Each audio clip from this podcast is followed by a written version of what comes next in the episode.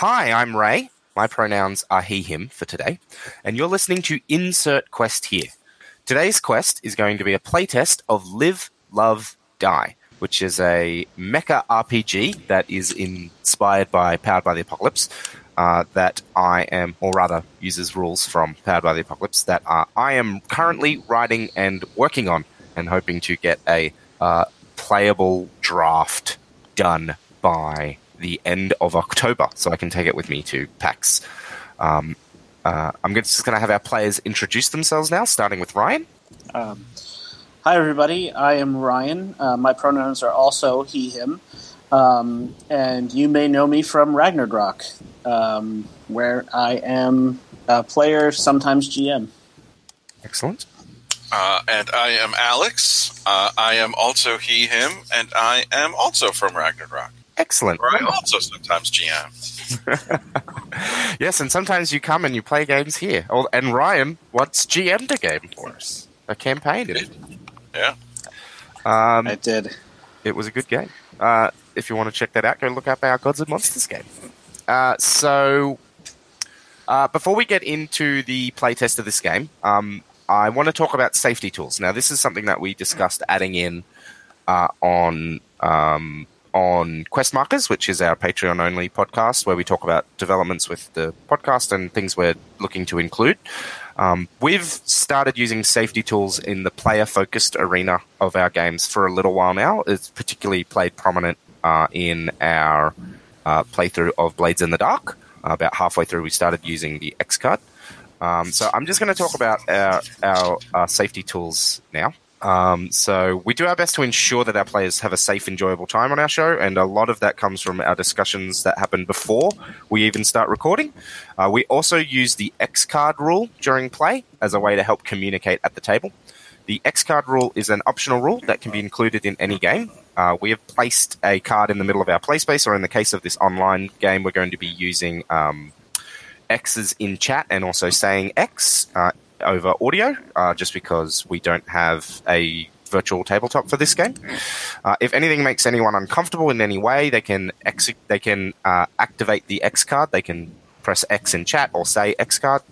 Um, and they do not have to explain why they're using the X card. It doesn't really matter why they're using it. Uh, whenever they do use it, we'll simply move on from that X carded thing.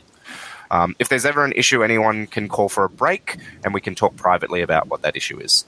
Uh, you can also feel free to message me privately if there's anything that is making you uncomfortable in the game, um, and we can, can work out that. Uh, we also want you, the listener, to feel safe. So if anything we do makes you uncomfortable, you have our explicit permission to stop listening. Uh, you can always come back later if you want to, but take a moment for to make sure that you're safe. If you want to talk to me about what uh, what it was that made you uncomfortable, please leave a comment or you can message me privately at insertquesthere at gmail.com and I will respond promptly and with sensitivity. Uh, so, without further ado, though, I think we're going to get into play.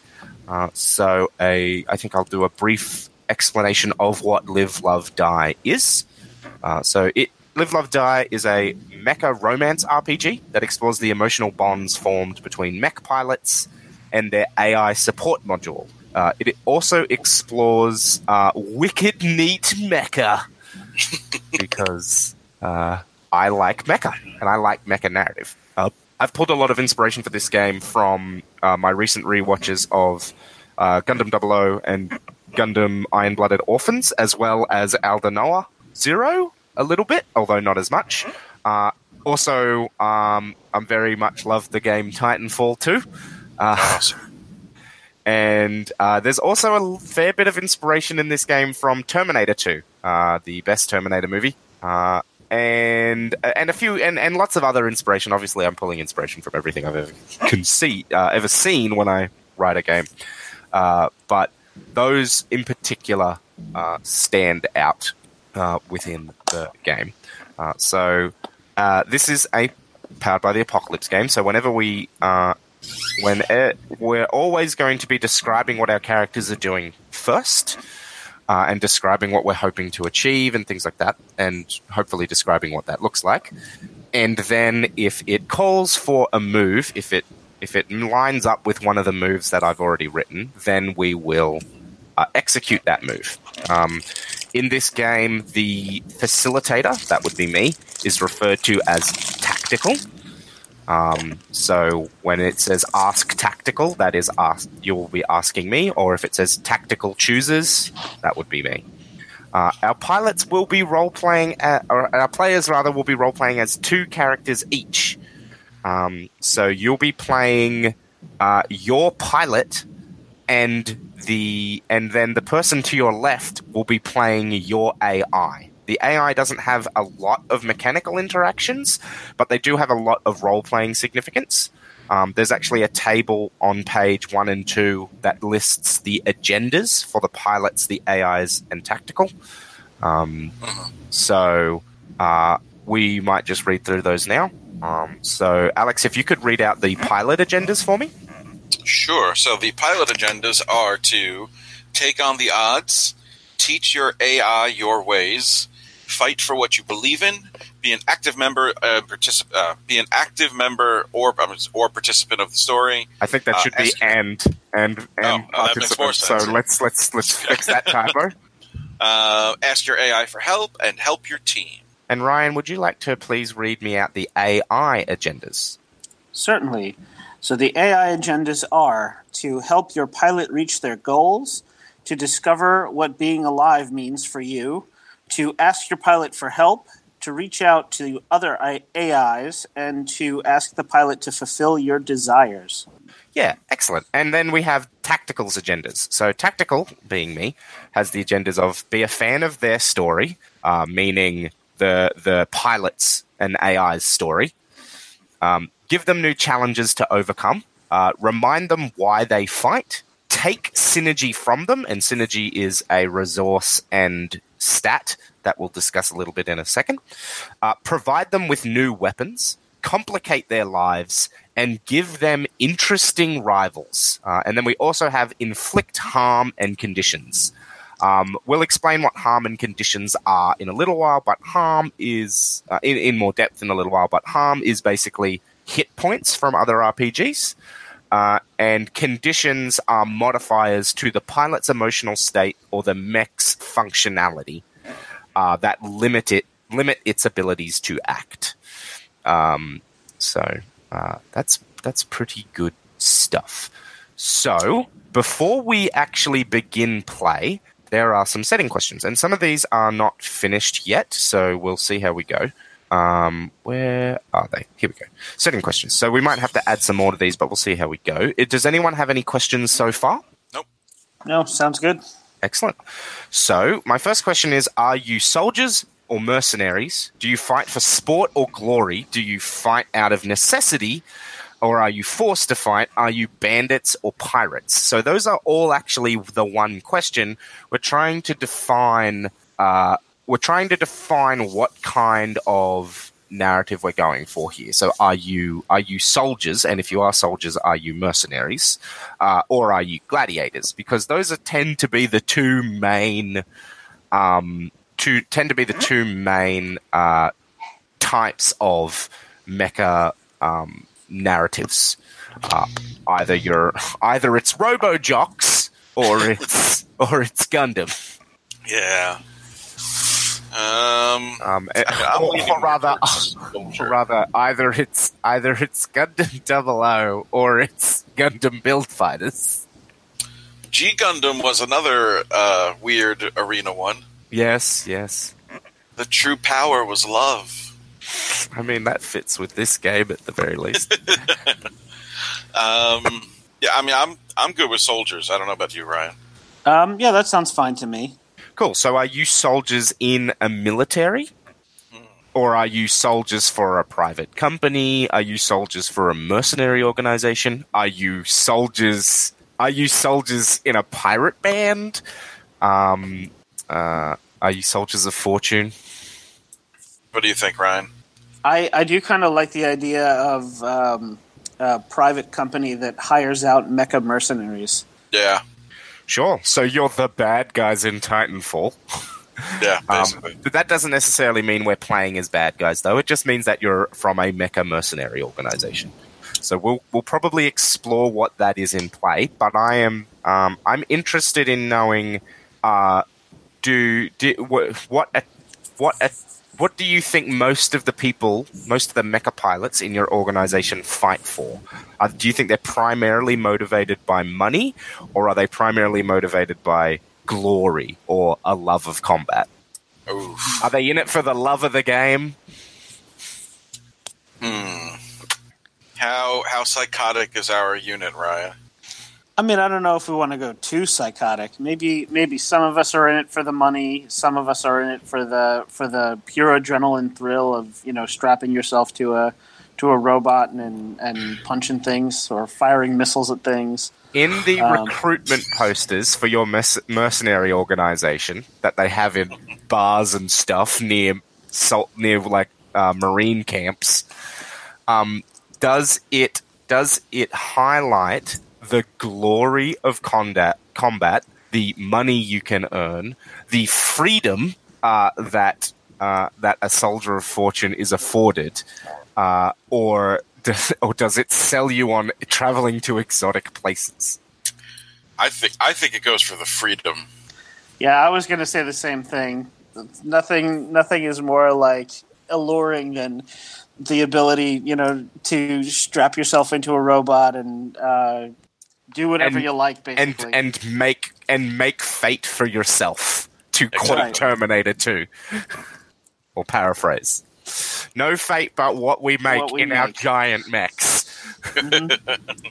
cool. Um, so I think that's pretty satisfactory answers satisfactorily satisfyingly satisfyingly answers the first question and it just occurred to me that I should probably get out a notepad uh, and start taking notes um, about the game, not about the playtest, because playtest notes will go straight into the document.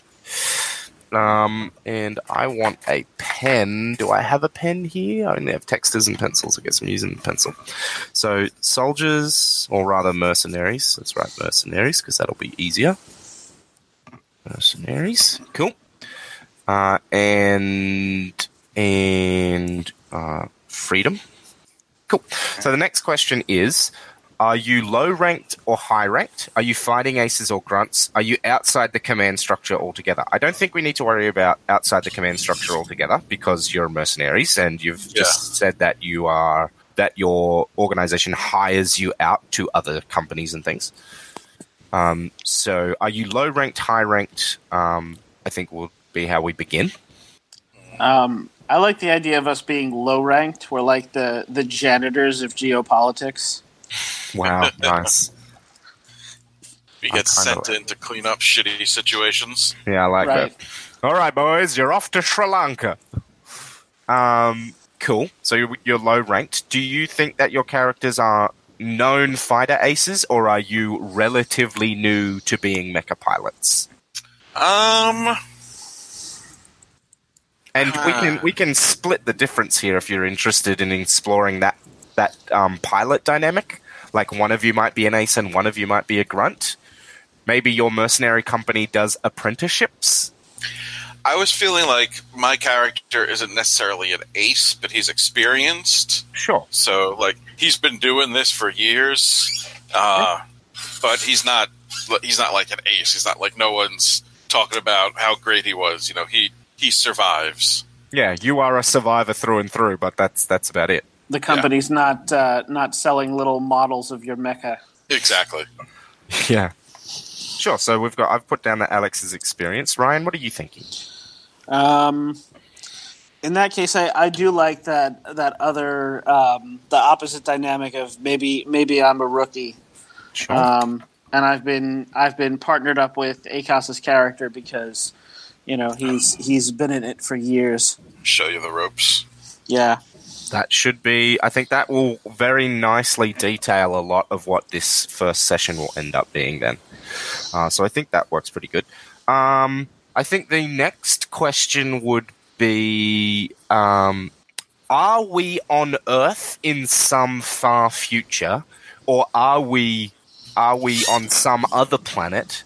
And I think I have a few other questions that'll come off of your answers to that. Um, hmm, alien planet or Earth? I'm thinking alien planet. Okay, yeah, I, I think it could get real dark if we're if we're going with Earth. So let's uh, let's abstract that a bit. Sure. So we're on an exoplanet. Uh, now, you said alien planet. Do you envision that there are aliens? Do they have a civilization? Um, Or is it, or, or is that not the kind of game we're going for? um, maybe not this one. Look, that's fine. That's fine. Yeah, I definitely envision that you can play this game as Voltron without forming into a giant robot. Like Yeah. you could definitely play as we're the Voltrons, but they're just we're we're the Voltron paladins, but we're just the lions. like you don't turn into one combiner machine. Right. Um, so that is that is why that is an important question. So we're on an exoplanet. There, are, there's there's no indigenous species. Well, there's probably like alien things, but there's not like a civilization. There's animals. Yeah, there's no Yeah. No advanced. alien civ. Cool. Um, so is humanity spread out through the stars, or is this just the the only other habitable planet we've found so far? Is it this and Earth, or this and the solar system? Uh, Ryan, you you pick. Um, maybe they've got like jump gates of some kind, um, so that way we can we can always take things off planet if if we get hired out to someone you know halfway across the galaxy on a different world. Maybe Sure. maybe that way we can um, Do some sweet Bring- fl- flight maneuvers. yeah. I, I was going to say uh, if you want to, it's a one-off. Bring aliens in it. That way, it's not like a it's not like a constant thing where. Uh, are Uh, we- I, th- are we- I think for I think for our little mini campaign, we'll ju- we'll have no aliens. okay. um, seeing as we've detailed that. But yeah, so there, there's jump gates, which implies technology that does that. So jump gates. It's not the Stargate. It's a The fog. fog gate. gate. God, I love your freaking white hole fiasco. It's so good. so there's jump gates, and um, humanity is spread uh, out amongst the stars. Yeah, Yeah, there's been a that's- diaspora. Yeah. Spread to the stars. Cool. Um, and um, is this new world still a frontier, or with with like maybe one city or something on it, or is it or is it similarly developed to Earth? Mm, I think it's uh, Frontier. Cool. Yeah, I like that. Excellent. Um, in that case, we need a name for this frontier planet, and I'm just going to say that it is th- as as environmentally diverse as Earth. Yeah. Hmm. Well, let's see. Uh, what sort of naming convention would we want to take, Ryan? Like naming it, naming planets after historical figures. Welcome to Planet Nelson. Um, Um, we could uh, we could s- steal a page from Firefly and, and pick a Shakespearean character. Um, yeah, hmm, that could be a fun time. Macbeth. well, you've cursed the AP now, so Yeah. Wait, no. Um, I mean, I don't mind. was it Macduff? Is the one that defeats Macbeth? yeah, we could call it Yeah. Macduff. um, I'd say we could call it New Caledonia, but New Caledonia is a place on Earth. so, New New Caledonia. New New Caledonia. Um, we could. I was just playing Elite Dangerous, and there's a star system named Mike. Nice.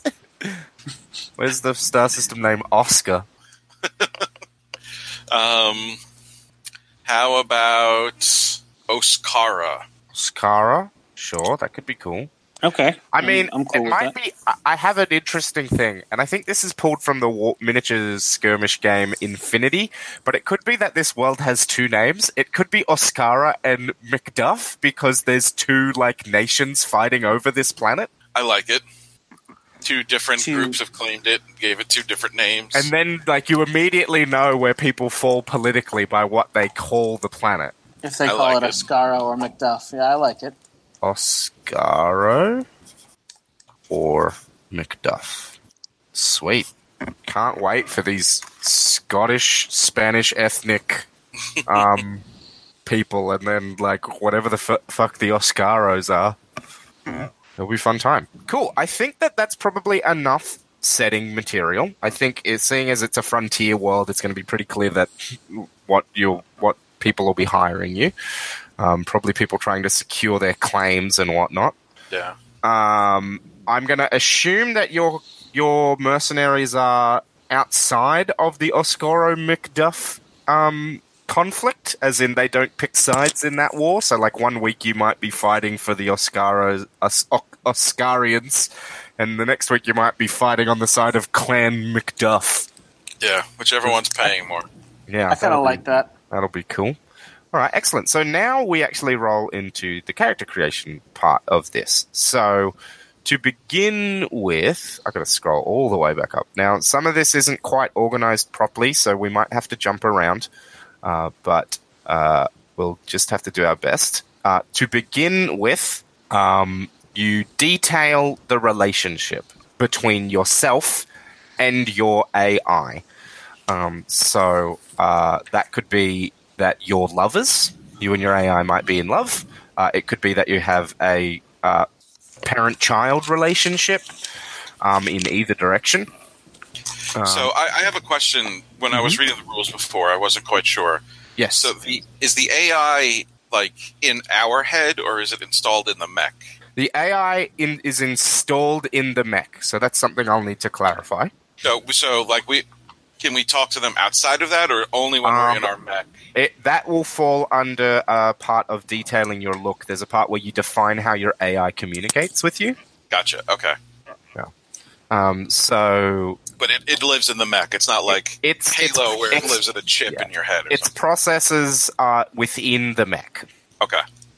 Um, Um, it can be. It can, in emergencies, remove itself, like by downloading off-site. Um, that is part of the death move for the mech.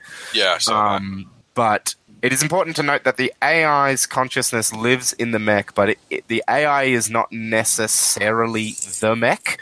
Um, it might it, it, you can view it as it's your co-pilot, um, but it but the AI your AI might feel that the mech is its body.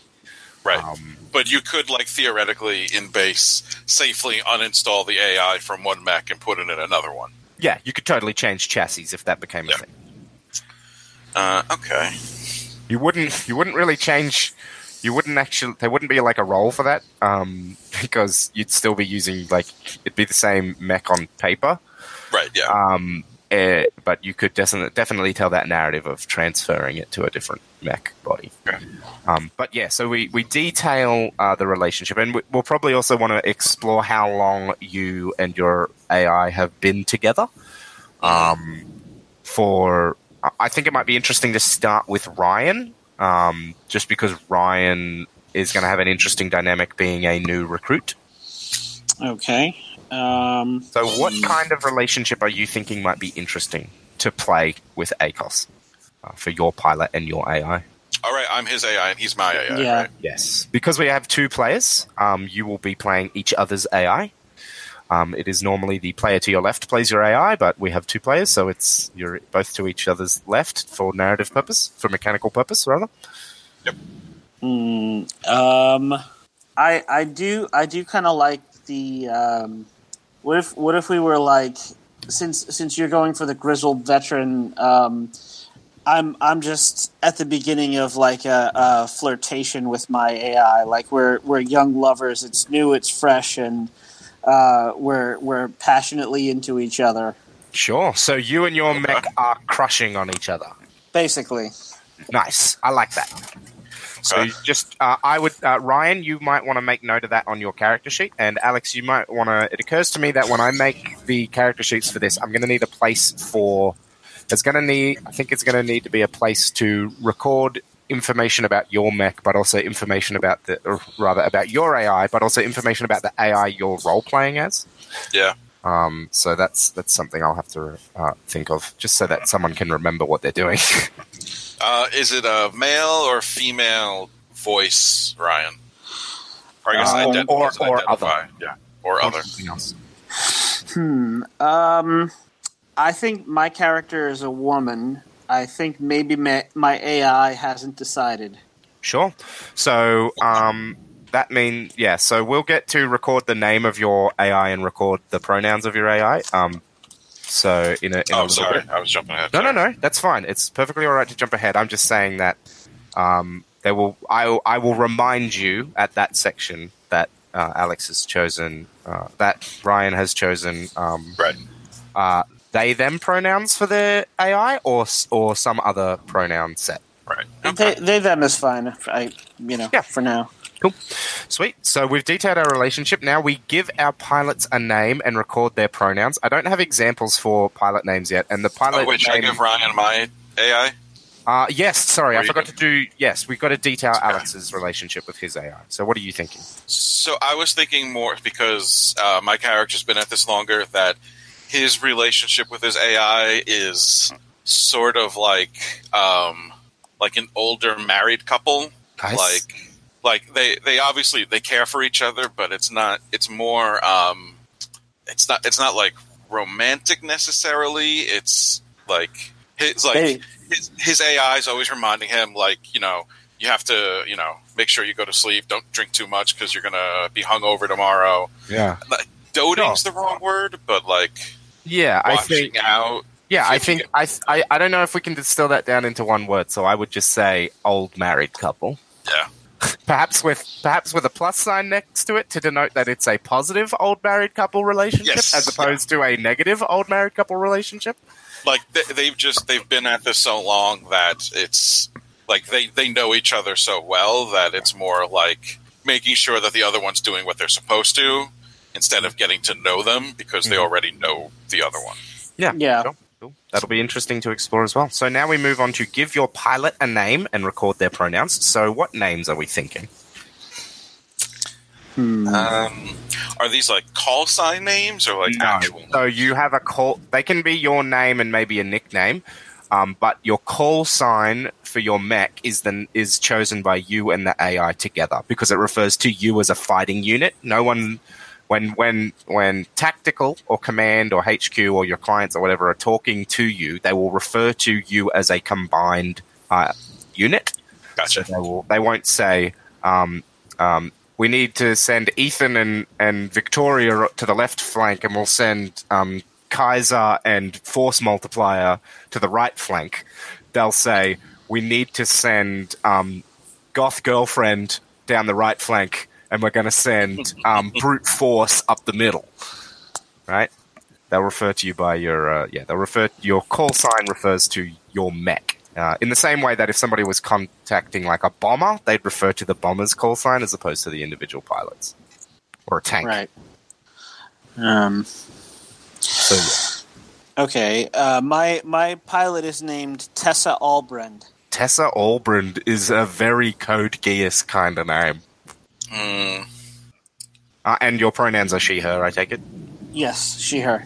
Cool. uh, I went to a name generator and I got two good ones. Combine them into one really long name. uh, I'm gonna go with uh, Alistair Calderon. Alistair Calderon. Yeah, Yes. and your pronouns? uh, he, him.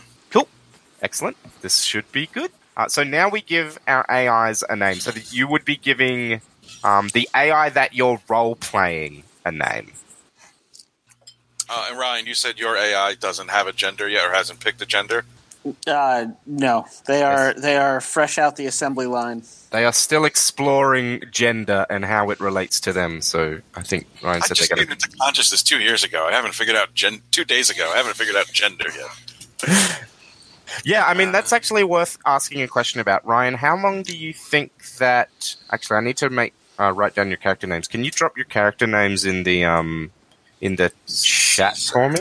Sure. I don't know actually if I can access the chat because I'm in um, Hangouts on my iPad. Okay, sure. not sure. Um, so what is what was your name, Ryan? Um, it is Tessa Albrendt. Uh, A L B R E N D T. A L B R E N R E N D T. T T. Ryan is Tessa. And Alex, you were you probably dropped yours in the chat. Yeah, that's in the chat. Um, A L I S T A I R. Uh, so, uh, yeah, uh, how long has Tessa and their AI been together? Did you go through basic um, or whatever the training was to join this force? Did you literally meet a couple of days ago? Um, what do you think is the most interesting to you? Um, I like the idea of us having gone through basic, like maybe like a ten week training, Yeah. uh, and now I'm on assignment with uh, Calderon as as my uh, my apprentice buddy, or or Or your your apprentice ma- yeah your master Yeah. in this context. right. Um, uh, Michael suggests that the relationship tag for Alistair and their mech should be nagging. I, that's why I don't feel it's not. I don't feel like it's nagging. It's like because nagging seems negative. Like yeah, fair enough. A, That's I what mean, I I originally- like a positive mooded nagging, but right, like that's why originally I was thinking doting, but that seems too one sided. Like yeah, yeah. like the AI is just always like following him around and making sure he's okay. Yeah. Um, Well, are to- you if like- I come up with a good word for it, Are you like a sitcom husband where you're like constantly forgetting everything and and screwing up, and they have to? no, it's uh, it's it's more like Alistair is uh, he d- he doesn't want to be here anymore, but like he's signed for X number of years, so he, he he's like counting down the days until he's done. and she but- and, and you and whatever your AI is, they're just trying to get you through it. Yeah, but like she's also trying to help him stay a little positive. Yeah, uh, yeah. Okay, cool. and not just I think Uh, supportive yeah. might work because Yeah, it sounds like you're both supportive of each other. yes, that's it. Yeah, I think it's supportive. Um, so what are we thinking of as a name for um, Tessa's mech? For Tessa's I'm AI? Uh, I'm thinking uh, something neutral, like maybe uh, Morgan. Morgan? Sure. That could be. And if you want to type that out in chat with all of the leet, leet speak characters you want in your in your AI's name, According to this list of popular unisex baby names, apparently Spencer is a Ugh. unisex name, which I'm not into that for an AI. that, doesn't, that doesn't sound right. Spencer sounds like the kind of AI that would strangle you in your sleep. Sorry, Spencer. I can't let you do that, Tessa. no, Spencer, no! Spencer. Enough about the s'mores. Open the mech bay door, Spencer. Open the mech bay doors. Uh, So you're going to be or well, Morgan? I'll, I'll, Ryan, uh, uh, Morgan or Zephyr. Ooh, I like Zephyr. Zephyr's sounds like good. I know. Mostly because I, I won't be able to hear Morgan without thinking about my dog. Oh yeah, okay. Uh, so Ryan's as- AI is Zephyr. Zephyr. Um, And what are you thinking uh, of for the AI that you're going to be playing, Ryan, which will be Alex's AI? Hmm. Um, what what is uh, what is your AI's gender? uh, she uh, she thinks female. Okay, She- so she- she, she rolls with female. Cool. Yeah. Uh, um, hmm. Hmm. Um, I could also go. I'm gonna. I'm gonna go Shakespearean again and go with Reagan. Reagan? How do I spell that? R e a g a n.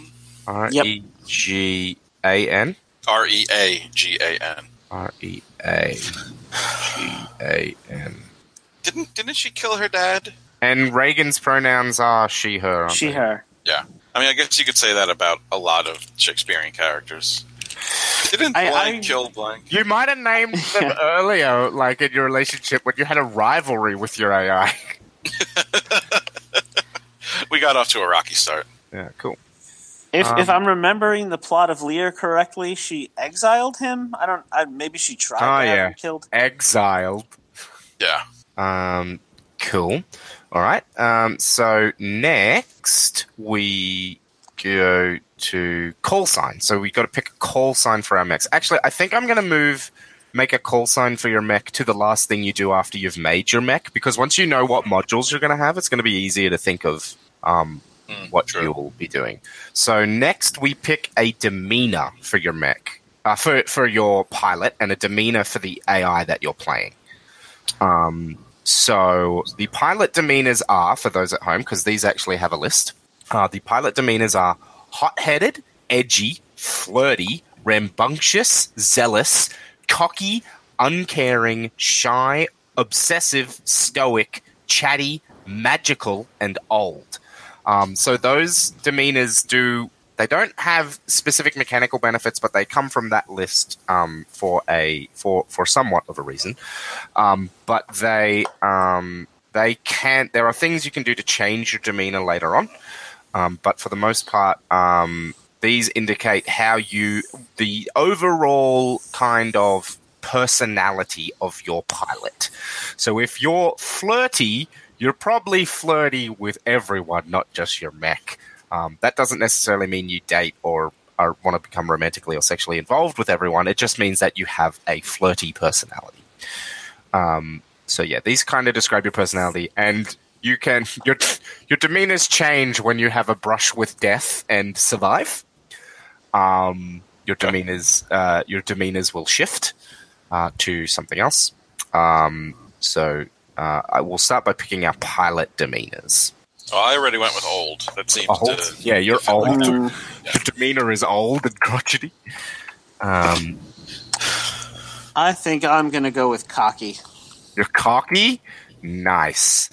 So now we pick our. So record that, and now we pick our AI demeanors. So the AI demeanors are protective, paternal, innocent, aggressive, calculating, curious, rude, caring, cautious, distant, talkative, divine, and ancient.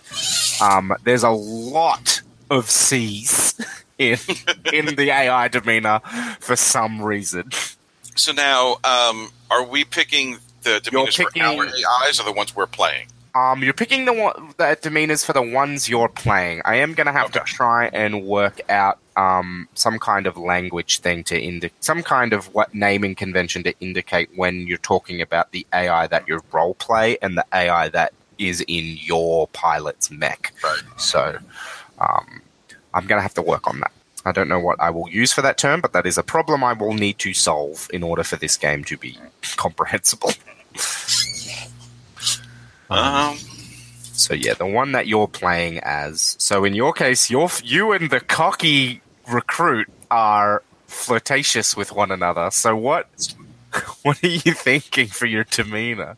um, I'm thinking maybe curious. Mm-hmm. because we were talking about how young they are, like they're fresh off the line. Yeah. Um, they're still trying to figure lots of things out. Mhm. So I think they may be curious. Nice, sweet, cool.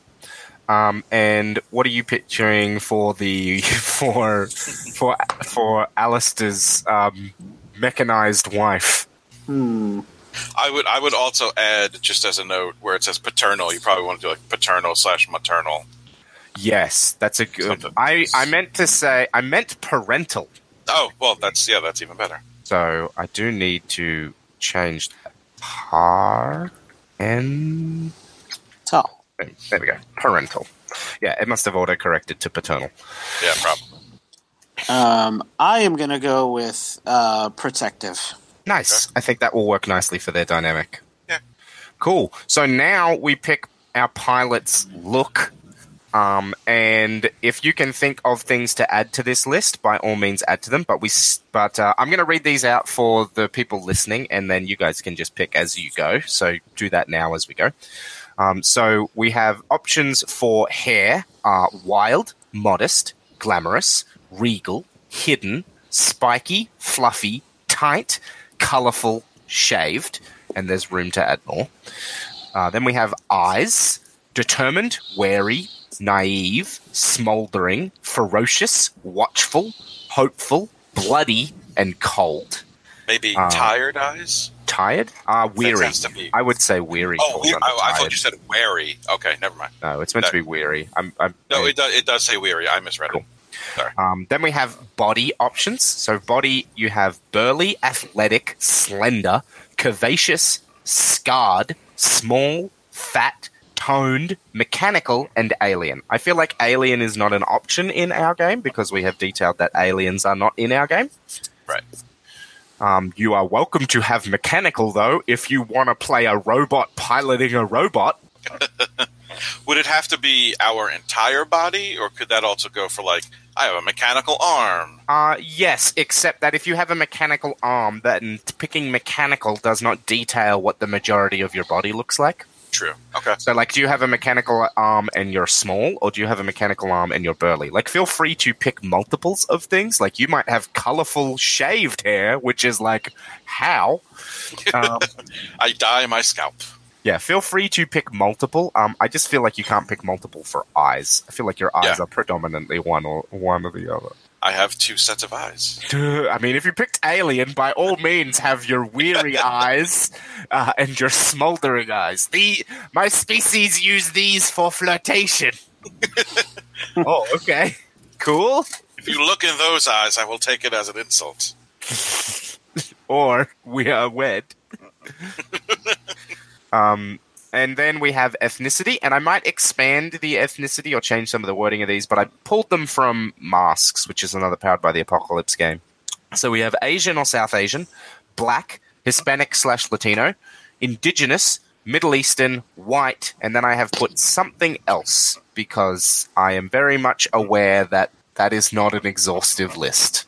Um, and I'm not What do you mean by 100% sure how I feel about indigenous. I was going to ask what you meant. What what would what would be indigenous? I'm pretty sure that indigenous in that context means of a First Nations people. Mm, From yeah, somewhere? probably. Yeah. yeah. So, like, I would say Hawaiian falls under that. But I guess, yeah, Hawaiian would fall under that. But also, like, um, I can't remember the name of the ethnicity at the moment, but the native people of Finland who have that reindeer farming tradition.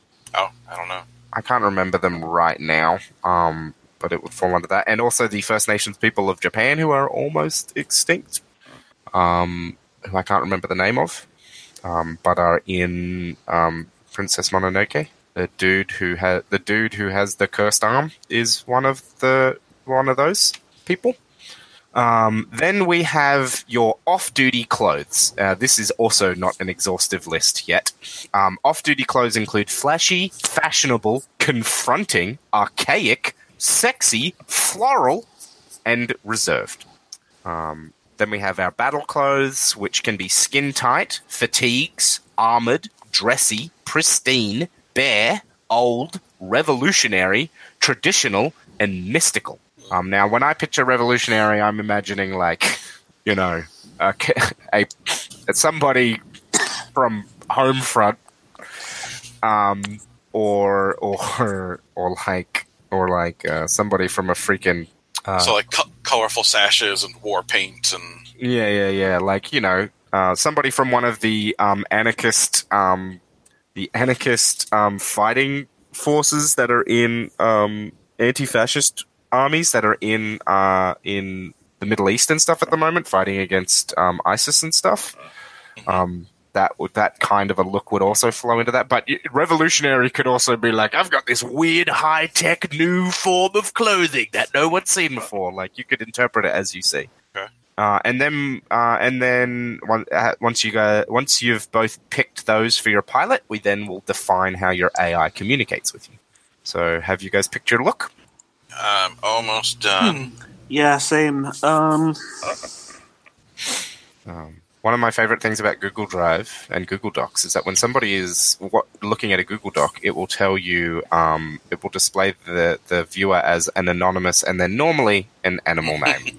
Yeah. um, currently, we have anonymous elephant, anonymous rhino, anonymous ibex, anonymous lemur, and anonymous axolotl, all viewing the uh, Live, Love, Die uh, draft text. What was Um, that third one? The third one is ibex. I'm an ibex because that's missing from mine. That's missing from your list. Yeah, Yeah. cool. Um, yeah. The other day, I actually got the first ever mythical creature in that list that I'd ever Oh, seen. nice. Yeah, somebody logged in and the, and it said that they were and it was viewing this document because I've been looking at this document since I fucking wrote it. Um, it uh, somebody logged in and it said anonymous Ifrit, ooh. Hmm. which I assume is only a mythical creature. I've never s- heard of anything called a real Ifrit. Yeah. Um, so, do we have our looks now? Yep, I'm all set. Cool. Ryan, do you want to read out yours while Acox Cos finishes theirs? Sure. Um, so Tessa Albrendt has uh, glamorous hair, determined eyes, a toned body. Um, she is black. Um, she has fashionable off-duty clothes and uh, pristine battle clothes. Nice. All right, and Alistair Calderon. Um, oh, yeah, I just realized I'm going to change that. Uh, he has hidden hair, Nice. um, cold eyes, a scarred body. He is Hispanic. Um, he has archaic off-duty clothes uh, and combat fatigues. cool. So when you say archaic off-duty clothes, what do you envision that looks like? Um, for him, I'm picturing. Uh, since this is ostensibly set in the future, his off-duty clothes are like jeans and a t-shirt uh, from some for like for some ancient band that no one's ever heard of, I love it. uh, like like a Yankees hat. That's just Oh my god! So you're like you're like Tom Cruise in that sci-fi movie. Um, I think it's called Oblivion. oh god, How yeah. he Yeah. fucking goes and visits the visits the baseball pitch. hmm I'm just picturing like that. You're like Yeah. you put on your baseball player cosplay. Love it. Cool. So now we define how how um, our AIs communicates, and I think this is defining how the how the pilots uh, your the pilot you're playing how your AI communicates with you. So Tessa, how does how does Zephyr communicate with you? Um, Uh, and that can be as simple as like they talk into my headset, or it could be uh, we are telepathically linked by neurotic by neuronic implants. Um, uh, it it yeah. If you're playing this as like magical um mecha, it could it could be they like psychically project their spirit into my mind's eye. Like you go with whatever works for you. okay. Um, let's say that um, Tess Tess has uh, a neural interface, uh, and um, Zephyr communicates through that. That would certainly explain why you have such a tight bond in like a in such a little amount of time. Um, and what about for you, Akos? And that can Uh, yeah for Al- Alistair. I'm thinking that uh, Alistair and Reagan have been at this a while. Uh, he doesn't have that fancy neural link tech. Um, he has an older model, so he has um, he has like a wrist communicator. Mhm. So he essentially has like a rugged Apple Watch Yeah, um, that can like buzz, and you know it's got like a two way communicator on it. So if Reagan needs him, you know he has to like hit the button on his wrist and stare at it to talk back to her. yeah, cool. And obviously that like interfaces with your suit comms when you're in the in- Yeah, it like it like blue, Bluetooth links. Yeah, yeah, cool. Uh, awesome. So now we move on to making our mechs. Um, it actually says make your custom weapon first, which I don't know why I did that, because of course you'd make your fucking mech first. What am I talking about? uh, so you will need to scroll down, unfortunately, to, and I'm just going to find out what page it is on. Um, Uh, I think I'm there. it is on. Yeah, you are on the right page, Akos. I can It doesn't see- have numbers. yeah, it they do have numbers on the side Six. actually. Yeah, it's page. Uh, it's actually it's actually page seven. On my document. Oh, for the mech. Sorry, I was looking at the weapons. My yes, bad. no, for the mech. Um, yeah, so if you scroll down to uh, to the mech uh, section, um, I will. You should be able to see the section that I have highlighted. Yeah, I've got it. Yeah, so that's the first word. So I'm going to read this out for everybody listening at home and also for our players. Um, your mech is a complex machine of war controlled by a pilot and AI team. The pilot manages the bulk of maneuvering and combat actions, and the AI manages the subsystems, comms, and navigation. It is through synergy that pilot, AI, and mech become one. Your mech has four limbs, a body, and a head. It is fitted with basic sensors and armor. It is hardened against radiation, extreme weather, and has a sealed cockpit. It also has two of the following uh, mech modules. Um, so, for those playing at home, the mech modules that our pilots have to choose from are heavy armor. Your harm clock has six spaces rather than four. That should say your mech's uh, harm clock, but here we are. Uh, you, if you take that, you can't take flight enabled or super heavy armor, but super heavy armor isn't in the base set anyway. Uh, flight enabled, Your mech can fly under its own power. Cannot be taken with heavy armor. Um, that should also say cannot be taken with uh, super heavy armor, but we'll get to that. Hand to hand. Your mech has modifications for fighting hand to hand. When you attack while unarmed, use these tags: one harm, hand, dangerous. Um, acceleration gear. Your mech has wheels, skis, or thrusters to help it move faster in open areas. Cannot be used on rough terrain and cannot be taken with uh, super heavy armor. Uh, mech shield. Your mech carries a shield, plus one when you defend with this shield. Uh, extra limbs. Your mech has extra limbs. Uh, integrated weapon. Your signature weapon is mounted to your mech. The two are nigh inseparable. Uh, and then we have a repair kit, which lets you fix your your mech or someone else's, and then medical kit, which lets you fix yourself or somebody else. Uh, so those are the th- ones you can take at base generation, at base character creation, rather. So you can pick up to two. You don't have to pick two. You don't even have to pick one. And so, without hand to hand, if you're ever disarmed, you you aren't like agile enough to fight, or you just don't. No, no, no. You can fight. You just can. It's just if you take the deal harm option in the Okay. um, in the in the total is it total mayhem or time for mayhem in the time for mayhem move, um, you you'll be dealing harm as harm zero, Okay. so you will deal no harm.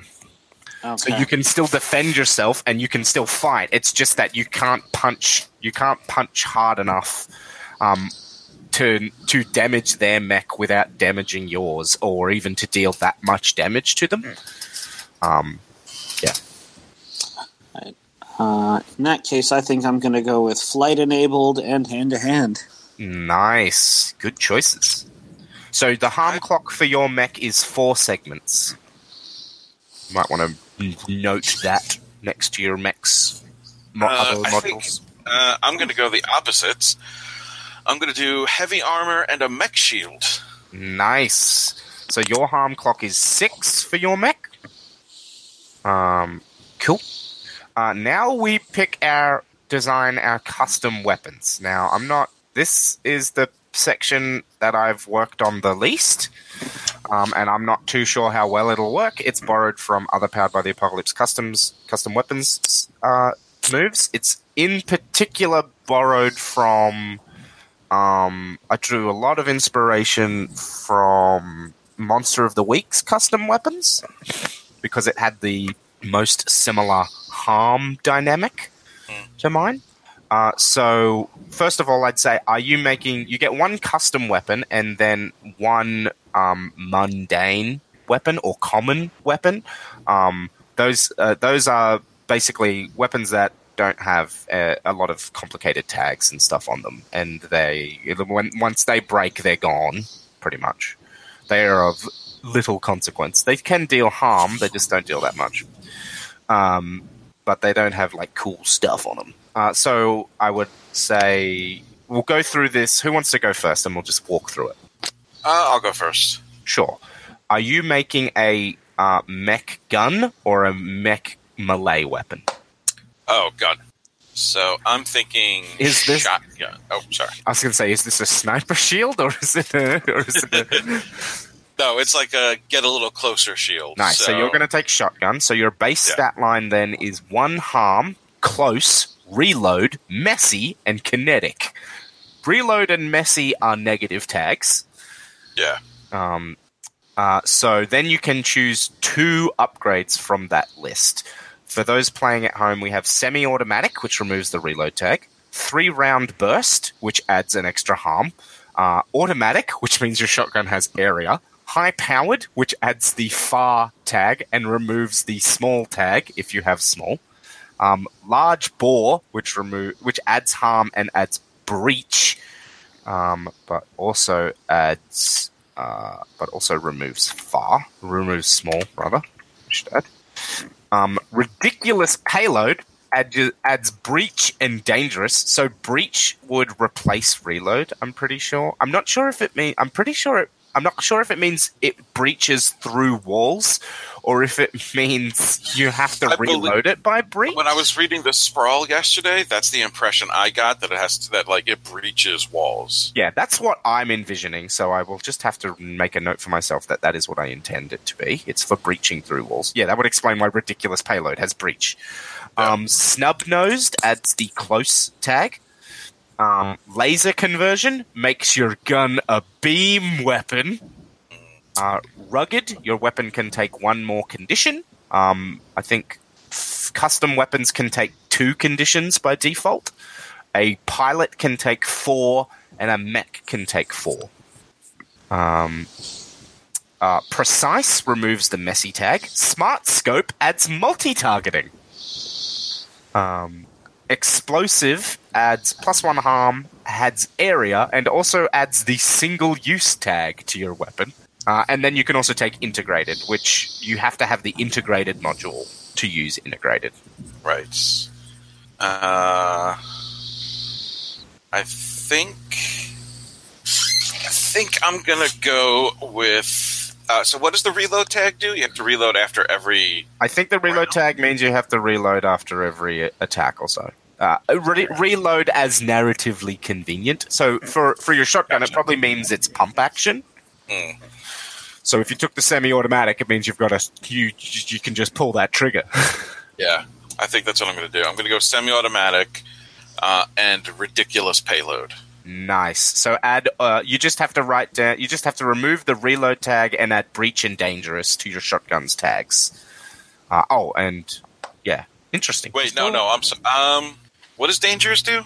Dangerous means that it will. It, it is risky to fire it. It, it can cause collateral damage. Is what Okay. dangerous means. Uh, no, I meant I meant large bore. I'm gonna Oh, go with semi-automatic and large bore. nice. So that'll add breaching and, and an extra harm, which is good. Yeah. So yeah, that's add those two more. And so now we will move to Ryan. Uh, what do you envision Tessa fighting with? Uh, a gun or a melee weapon? Um, I'm I'm looking at the hand weapons. So what I had in mind, I was I was kind of looking through the list. Mhm. Um, long handle, large blade, energy. I want I want like a laser glaive. You want a laser glaive? Sure. So we're going to take the so uh, you when you when for those playing at home when you make a custom hand weapon, you choose from one of the two bases. You either have long handle or short handle. Uh, short handle has one harm, reach, and area. Uh, sorry, long yeah, long handle has one harm, reach, and area. Short handle has one harm and hand. Uh, hand and reach being the melee uh, fighting ranges. Uh, and then you've chosen blade or large blade. Um, I think I'm going to go with large blade. Large blade is two. Two. Actually, Oh, energy okay. is also two. Oh, two. I'm sorry, I didn't. Uh, I didn't. energy is also. I'm going to take the asterisk So- off of energy because I don't think it should take two. Okay. Um, in that case, I'll take I'll take blade and energy. Yeah, cool, sweet. Sorry, I didn't realize that the energy meant it. It uh, took two the asterisks. Yes, I uh, think I deleted the asterisks when I was fixing something up earlier. But yes, large blade is because it gives two harm. It's meant to Gotcha. be. Yeah, it takes up two. Okay. Um, It's like I have a great sword. Although if you take the long handle, I don't. I don't know what large blade means. If you take the, if you take, I don't know what that looks like. I don't know what a great sword on a on a pole arm. looks like Yeah, that's wild. so it's so off balance that I that I can't lift. no, I think I think I think large blade and long handle is a is is like a scythe. Yeah. it. Uh, that would that would work. All right. Uh, so in that case, yeah, I'm I'm gonna go with blade and um, energy. Yeah, cool. So energy gives you the quick and beam tag, um, and uh, beam doesn't really do anything except interacting with like anti-beam coating or reactive armor. Um, and it looks really cool. and it looks fucking cool. It's wicked neat. Um, uh, quick though means that it's like super quick to draw. So it probably just looks like you have like a staff on on your back, and then it's like, and then, and you've got this big energy blade, and it's like, come at me. Uh, cool.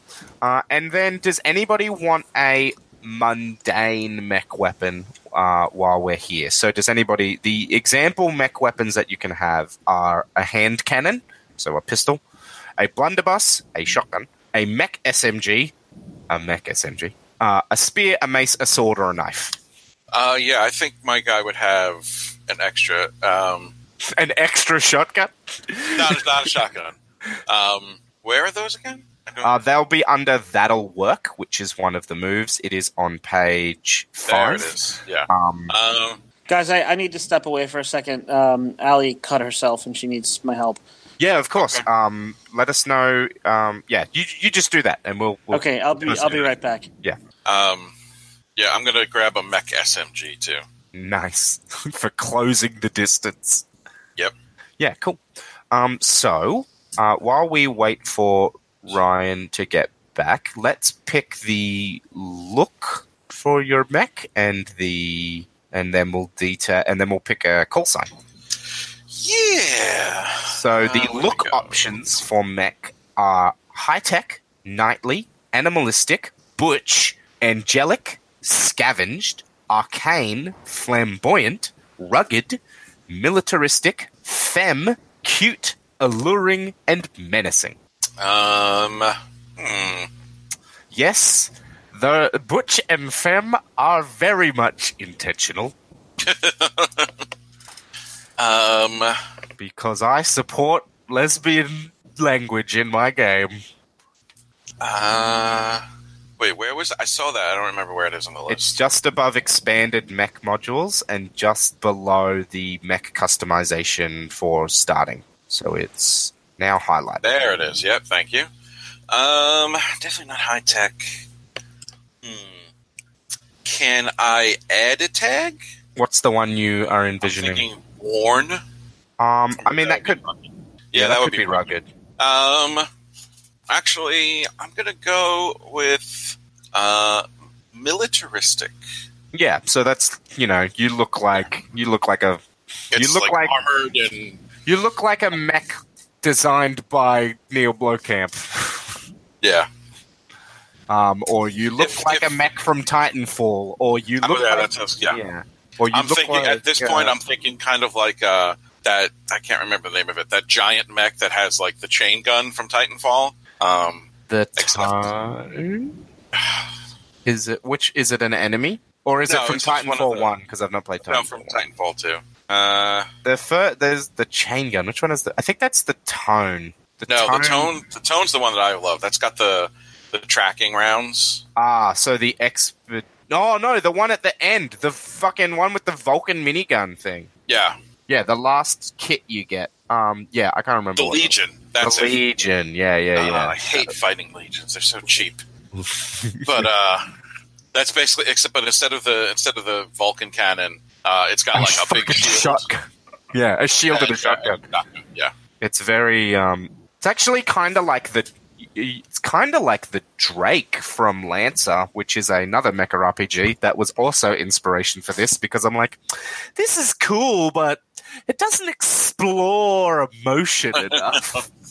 yeah. I'm looking at it, kind of like that. Yeah, it kind of looks like the Like Drake, it's got yeah, except with a shotgun. So it's a yeah, it's a Drake. Um, it's a Drake Tortuga custom. It's a shoddy Drake. because the Tortuga is the mech from the same company that is that is all like shotguns and like deck sweeping weapons, and it's like Yeah. it's big enough to just fill a hallway on a spaceship.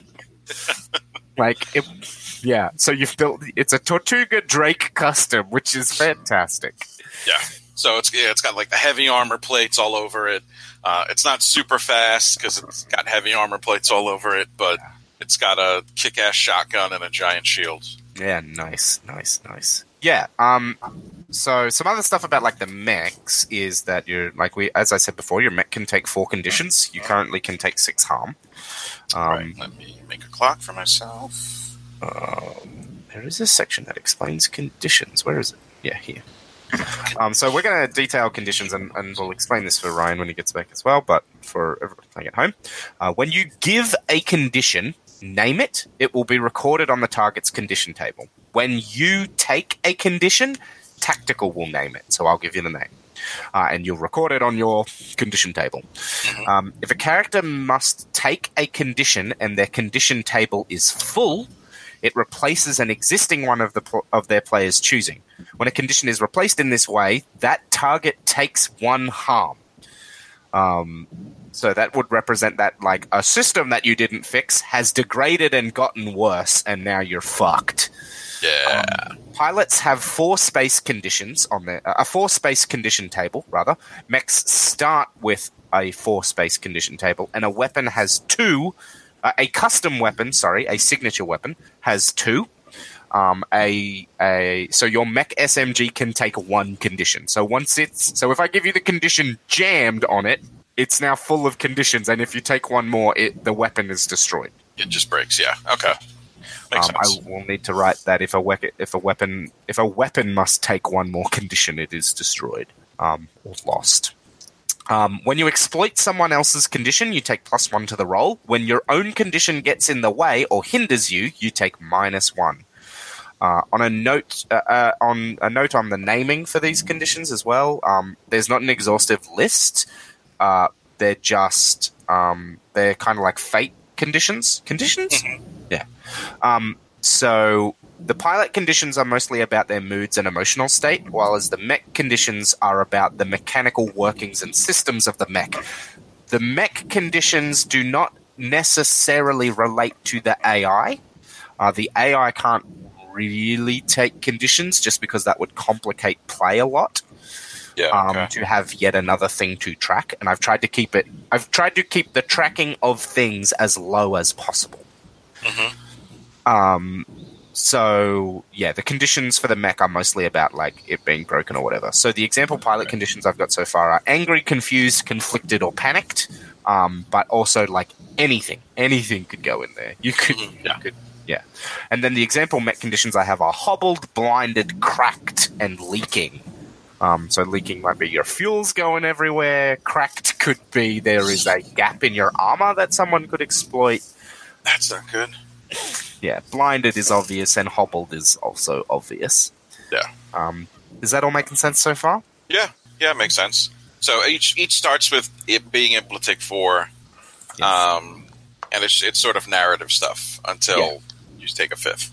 Yes, until you take a fifth, and then you take a harm.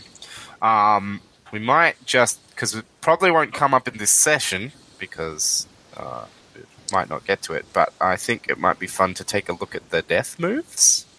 Uh, sure. Oh, I s- uh, Um, I will put my cursor there. Um, I'm back, by the way. Are you good? there he is. Yeah, um, Allie, How's Allie Allie? just cut. She cut her elbow. She's like moving files into a filing cabinet, and she Um, scratched the crap out of her elbow. But she's good though. You don't Yeah, need to go because it's okay if you just need to needed- She just needed help putting on a band aid. So. Okay, cool. Um, yeah. So where did we leave you off? um, I had the custom weapon: uh, two harm, reach, area, quick, and beam. Nice. Um, which, yeah, cool. So, um, we will now detail uh, a little bit more about your mech. Oh, there's an anonymous capybara here now. Hello, anonymous capybara. Um, uh, do, do, do, do, do. where the fuck is it? Where are the mech customization rules? Yes, here we go. So, um, next you pick a look for your mech. I will highlight these for you.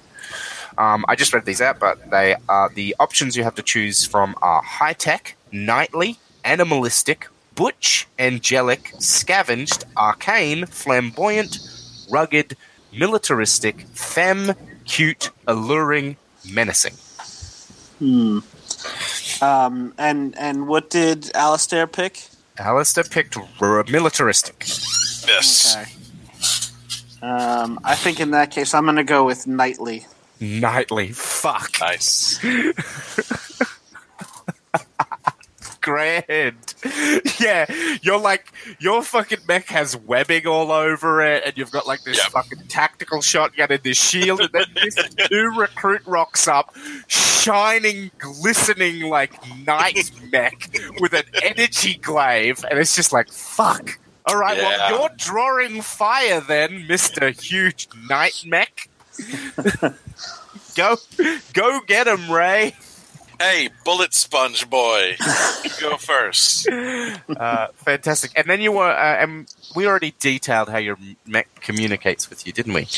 Uh, yes, uh, I have a neural interface. Yes, cool, excellent. So now we get to the fun part of. Um, oh, yeah. Did you want a? Did you want a mundane weapon as well, um, Ryan? Uh, so the options were pistol, shotgun, SMG, spear, mace, sword, knife. Um, you know what? Um, so so this is like if we ever get booted out of the out of the mech and need to fight hand to hand, or No, this is another weapon that your mech has. But for example, Okay. if I was playing, if I was playing like a mech that had a huge fuck off mace, I'd Yeah. probably take like um, a hand cannon so that I had a weapon to fire while I closed the distance. But like Right. as mi- as soon as I got close enough, I just toss that pistol aside and start laying into things with my mace. But that's just what I'm interested in in narratively, and also if somebody had like uh, somebody like had suggested to me, "Oh, all the mechs should have like combat knives," and I'm like, "Well, I mean, they can take a mundane combat knife. It's your combat knife is never going to be like your fucking coolest thing you've got." And if Right. it is, it's going to be fucking beam, and you're going to have the numerous tag on it, so you just keep pulling out beam knives. um, Um, all right. I f- oh, I had a character. I when we when Chris ran his Apocalypse World, I think I was playing the the killer or whatever, and the the like the backup weapon I took was knives, and it had the tag infinite. Yeah, yeah, So you just always have a knife. yeah. There's just Um, knives everywhere. I think I think I might take the mech SMG. Sure. So you both have mech SMGs, which suggests to me that it's probably the standard issue weapon of your mercenary band. Yeah, makes sense. Sounds good. Um, and you guys can give that a new name if you want. You can also name your weapons. Like, feel free to name your weapons. um, but we're going to do the call signs for our, for our mechs, and then we might jump into play. Um, so make a call sign for your mech. Um, you can draw. Somebody suggested a cool thing for mech names the other day when I was talking about this with someone. Was like it'd be cool to have mech names that are all proverbs.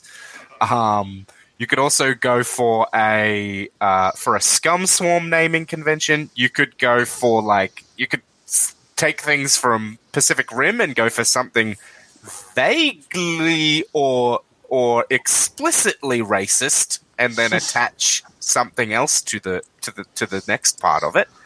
Oh dear. Um, you know, like Crimson Typhoon for the for the Chinese mech pilots. Is that racist? And then Gypsy Danger. That's definitely racist. No, it's dangerous. that too. Um, you could also go for like you could go full anime. You could have a demon name for your mech. You could have um, the mechs in Code Geass are named after all of the Britannian mechs in Code Geass are named after knights of the Round Table from Arthurian legend. So you have the Lancelot and the Tristan, the Galahad. Well, I, I'll ask you, Ryan. How big is our unit? Because like, if there's 500 of us, we're probably not going with like Knights of the Round Table. But if there's only 10, then we could do something more specific. And also, your unit does not have to be consistently named, but you guys might be. Um, I, I like the idea of more of a more of a smaller unit. That way, it's uh, it's easier for Ray to you know. There's more of a consistent like What? cast of What NPCs. If your mecha pilots pulled their names from the Seven Samurai, Okay. let me pull right. them up. So, the Seven Samurai, where's cast listing? Uh, the Seven Samurai. We have uh, Takashi Shimura. No, that's the actor. Hang on. Kambi Kambai Shiamada, uh, Gorobi Katayama, um, Shirochijo, uh, Kyuzo, um, Hayashida, uh, Katsushiro Okamoto, and uh, oh no, that other one was Kyuzo, and then Kich, uh, Kichikuchio. Kikuchio? Yeah. Um, Um, this is just an idea as well. We could I not- feel like this is a minefield of pronunciation. that is fair. I like the idea. It's a cool idea. Well, well, okay. Hang on. Alternate idea. Um, what? The Magnificent Seven. Yeah, Magnificent Seven. Chris Pratt. Um, so we could do the Magnificent Seven. We could also do other uh, Seven Samurai inspired media like Ironclad, uh, which is Wow, the names. I mean, I guess I don't know what those the the Japanese names translate to, but the Americanized names are Chris, Vin, Bernardo, Lee, Harry, Britt, and Chico. wow. Uh, So- so Ironclad is a Seven Samurai film that is set uh, in like Britain during one of the just after one of the Crusades. Um, so like half the cast are Templar Knights. So we have Thomas Marshall. Marshall could be a cool mech name. Um, uh, William de Albany. I'm Uh, thinking, uh, what if we go with uh, ships of World War II? Ships of World War II could be fun. Okay. Ships of World War.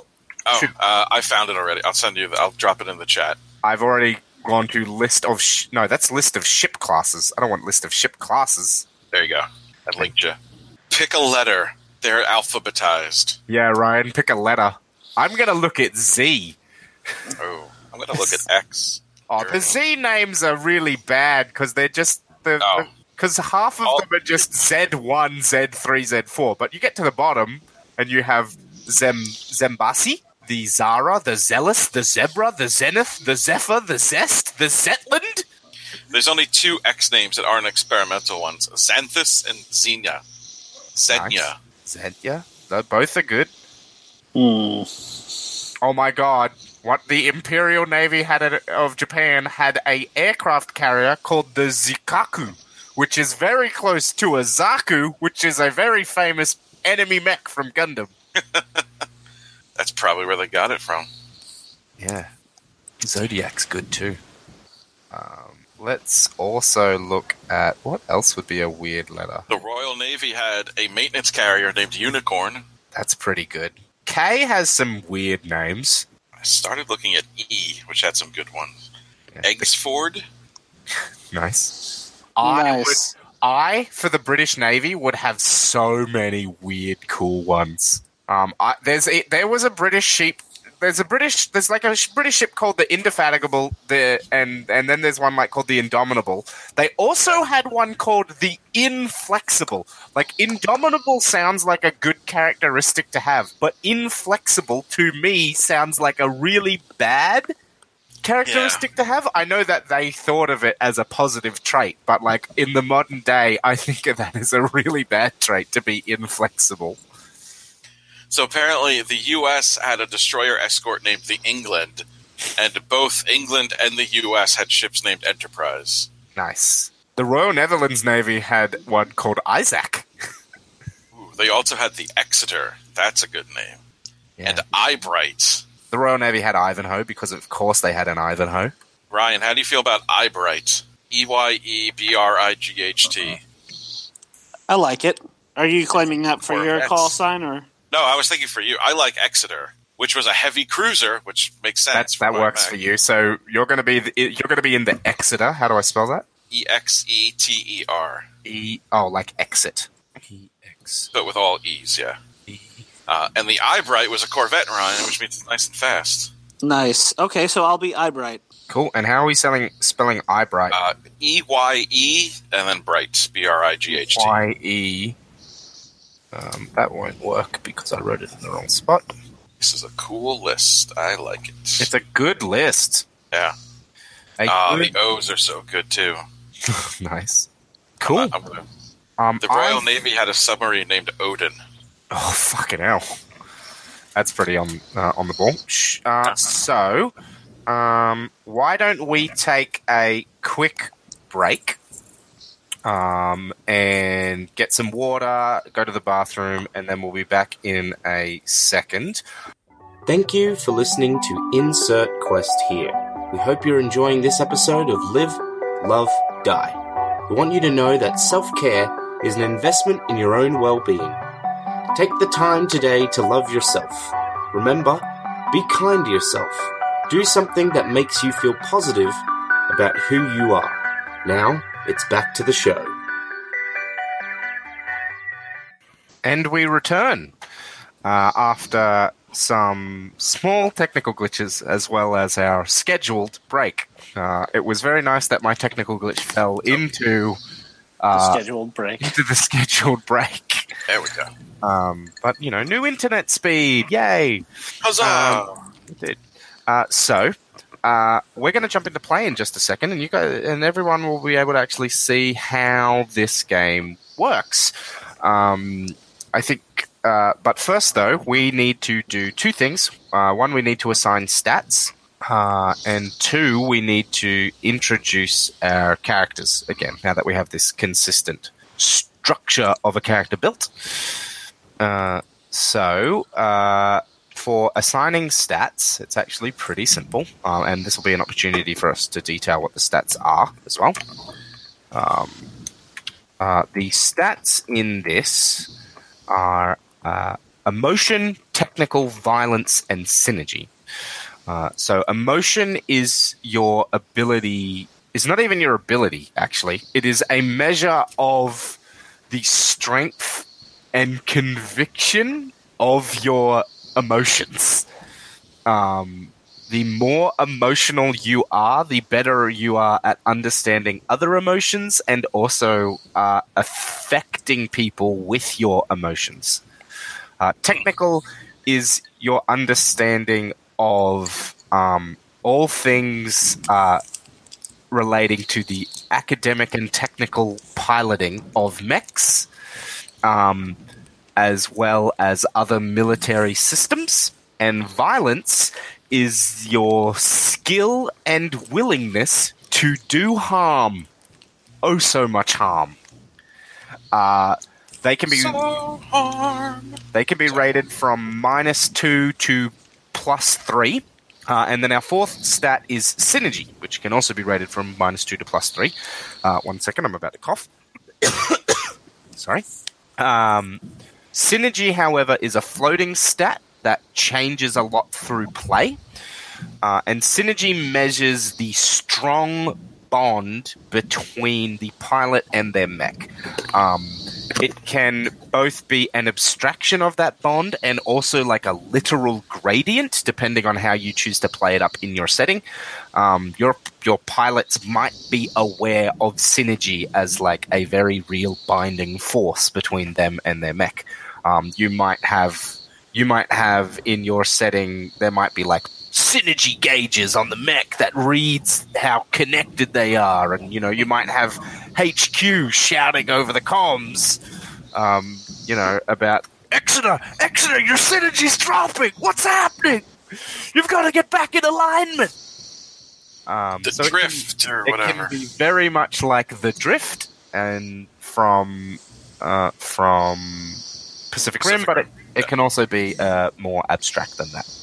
Uh, but to begin with, all of these stats, including your synergy, start at zero, and you get to add plus one to either emotional, technical, or violence. Uh, I think I'm going to go with violence. Nice. And Um, Ryan, what are you thinking? I was also thinking violence, but I don't want to be uh, too similar to Alex's character, so I think I'm going to go with synergy. Uh, you can't you can't give a plus one to synergy. Oh, sorry, I missed that. yeah, yeah, yeah. Um, It's emotion, that case- technical, or violence. in that case, I'll go with technical. Sweet. So you understand the technical systems of mechs, which is interesting. Um, cool. Uh, and uh, yeah, I think that's going to be pretty good. Uh, so why don't you all make note of that? You probably want to put it at the top of your sheet your um, your your um, I would write emotional, technical, violence, and synergy, and then put zero next to the ones that are still zero, and one next to the ones that ha- the one that has one in it. Um, and then we will be ready for you all to reintroduce yourself. And I actually did have a quick question. What is the name of your mercenary company? Oh yeah, it's a good question. Like the the the corporation that you work for, hiring yourselves out. Your labor hire company. Uh, if you want, I can name some Australian labor hire companies. Uh, there's programmed, there's work skill, job link plus. Um, the Salvation the Salvation Army has their own employment services organization. Um, we're the we're the army side of the Salvation Army. the militant arm of the Salvation Army, to quote Austin Powers. Um, you could. Uh, I'm pretty sure that Wikipedia will have a list of mercenary companies. Is this like is this like a like a corporate future? Like would it be a really like washed down corporate name like Blackwater, like something that Well, I think because you're on the frontier, I think it would be kind of a weird fusion between like the companies and such of the of the American frontier and also like the the the various colonial empires frontiers and all their companies uh, but also like but also uh, but also that modern day thing so it might be like you could go for something inspired by like the east india company Yeah, I was you, you might that. be the you might be the Western Macduff Development Front. it's like it's like but all you do is murder people. Yeah, but we're developing them into bodies, Yeah, into corpses. into corpses. Um, Um, um, list of private military contractors. Wikipedia. Sharp End International, God. Unity Resources Group. These both of those are Australian. What are you guys doing? um, Slavonic Corps, Wagner Group, um, Executive Outcomes is a South African one. Wow. Um, there's a Gibraltar company that used to be called Sandef, which is now called STIP. Um, Aegis Defense Services, which is based in London. Control Risks. Uh, International Intelligence Limited, Sandline International. I've heard of Sandef and Sandline before. Airscan, uh, uh, Academy, uh, Custer Battles. That's a Really bad one, America. It's just a bad name. Jorg Scientific Com- Corporation, which is from Arlington. KBR, MPRI, MVM, Northbridge, Northrop Grumman, uh, Raytheon, Titan, uh, Triple Canopy, Vinnell. Vinnell is an American company that is based in Turkey. I think that's where it's operates. Oper- yeah, it operates in Turkey, Saudi Arabia, and Iraq. Yeah. Uh, MVM is a CIA and NSA contractor, and then Yeah. and then KBR doesn't have a portfolio at all, apparently. But it was formerly a division of Halliburton. of course. Of course. Oh, Acad- Academy used to be Blackwater.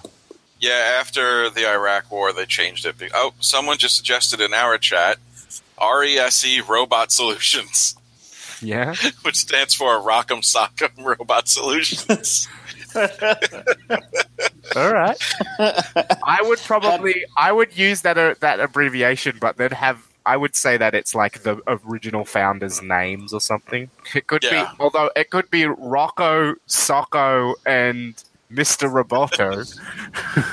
I, I like the RESE E Robot Solutions. yeah. Um, and you, it ha- it's a yeah, it's like the acronyms of the founders, but the grunts call them you know Rock'em Sock'em Robots. Yeah. Cool. I, I'm happy with that. I like it too. Cool. Uh, Thanks, so what, what was the name? Sorry. So it's R E S E R E S E Robot Solutions. Robot Solutions. And I'll try and type this up later um, for people. For you, and then everybody else that wants it will have to check out our Patreon. Yeah. Uh, because we do table artifacts. For $10 uh, a month, you can get access to all of the notes that I make for our games. Um, cool. I think that that will work. So why don't y'all introduce yourselves and I'll set the scene. All right. Uh, you want to go first, Ryan? Yeah, I, I started off uh, going first. So, uh, hey everybody, I'm Ryan once again, and my character is going to be uh, Tessa Albrendt. Uh, her pronouns are she, her. Uh, the her I, AI companion is called Zephyr. Zephyr's pronouns are they, them. Their mech is, well, let's say, first of all, um, Tessa has glamorous hair, determined eyes, a toned body. Uh, she is black. She wears uh, fashionable off duty clothing and pristine battle clothing. And with Zephyr, together they pilot um, uh, a mech with a flight enhanced module and hand to hand capability uh, that is uh, knightly, and they are called Eyebright. I have a question about your mech. Okay. Are your flight systems energetic jet propulsion? Um, are they wings? Are they hard light? Um, do you fly like Superman? Um, I, I like I like the idea of being jet propelled. Cool. So you've got big fucking jet thrusters on the back of your mech. Yep. Cool. Uh, that works. And you wield an energy glaive in the fray, correct? Yes, I do. Um, it is a it is a massive uh, pole arm uh, with a laser beam at the end of it. It's good content. And Alex, what are you playing? Uh, I am playing uh, Alistair Calderon. Uh, he his pilot demeanor is old. Uh, he's a veteran, uh, and he's getting kind of tired of all this shit. Um, he is uh, he has hidden hair. He's always wearing like a, a knit cap uh, or a baseball hat, depending on like what, what you know where he is. Uh, he has cold eyes, a scarred body. Uh, he's of Hispanic descent. He has archaic off-duty clothes uh, and fatigues for battle, uh, which are also worn and patched. Um, his AI is named Regan. She is protective uh, they've been together for a while. Um, he, they communicate uh, when not in the mech via a, uh, a clunky wrist communicator. Um, he, the mech itself, together, they pilot Exeter, uh, which is a large militaristic mech that is clad in heavy armor and carries a mech shield. Uh, its main weapon is the giant freaking shotgun it has. Uh, and it also has a mech SMG for backup. Nice. Um, cool. Uh, so, um, I think to set up, uh, is Exeter currently part of a ongoing conflict, or are you, or are you about to go on mission for like some one-off thing? Um, I, I mean, I was thinking that we've been on whatever planet this is for maybe a few months now. Like it's been an ongoing operation. Ah, so so the Eyebright has been sent up from the reserves. It's like, oh, this Yeah. one's finished training. Take him out, Exeter. Basically, All right, cool. So this is like some kind of ongoing border conflict on uh, on the world of Oscaro, or as others call it, Macduff, because this is a world that is currently split between two factions, a frontier planet. Uh, embroiled in border skirmishes and and uh, rights and and wars over who gets to claim which part of the planet um, out on the frontiers of space. Um, uh, they just built a jump gate in this system um, to to uh, exploit the resources and immediately wars. Uh, so I think maybe this planet's been colonized for a couple of decades or so, uh, and and uh, and in recent years it came to a boiling point where people are now uh, starting skirmishes, and so uh, they've hired they've hired um, RESE Robot Solutions in as a mercenary company to assist them with their mecha mecha woes. Um, are your enemies in this conflict other mercenary companies, or are they like the lo- or is or are they the local forces? Do do the Oscaro and Macduff military hire um, robot solutions to be like, oh, we need to break through their mech line. You fought with them last week to set up that mech line. We'd like to hire you this week to smash it. Because we did say that you Um. are impartial in this conflict and hired by both sides. yeah. Uh, I would think that if we like set up our own defenses and then got paid by the other side to break them, we Mhm. wouldn't get hired again. Mm-hmm. Sure. Um, so we're probably not like undoing the things that we just did. So they probably are hiring you then for like the the they've got their armies engaging in the direct conflicts with one another, and then you're it's they hire you to like escort or go harass this particular facility while we've put on an offensive elsewhere. Yeah, Right. probably. All right, cool. Um, is this towards the end of the current conflict, or do you think this is, or do you think the end is nowhere in sight? Um, If you say it's towards the end, then we'll probably roll into a new conflict for the next session, and this session will be like tying down the ends of the war. yeah. What do you think, Ryan? Um, I I like the idea of it not having any end in sight. You know, it's it's just going to go on. Um, sure. So then because, this uh, this will be the conflict we'll be exploring with our players. Ongoing operations. Sure. right. Okay, so I think we we see we open with Exeter in in in the forward in the fob, the forward operating base, Okay. um, prepping for missions and such. Uh, I Um, have a question for you, actually. Go for it. These these mechs, like how big are we talking? Like thirty feet, five hundred. I think they're as big as a house. Okay. Yeah, they're not they're not giant mechs, but they're they are comparable in the area they take up to battle tanks, Okay. to an Abrams. It's just an upright Abrams. It's it's a standing tank. Yeah. Okay. Um, so yeah, I think we see you at the fob. Um, I think. What do we think the current theater of this war is, uh, Ryan? Do you think you? What what kind of environment do you picture them in? Um, maybe the two the two sides are are clashing over some somewhere that's resource heavy. So um, maybe like a, a forest or a mountain range or Yeah, I think an alpine forest would be a cool place for a battle.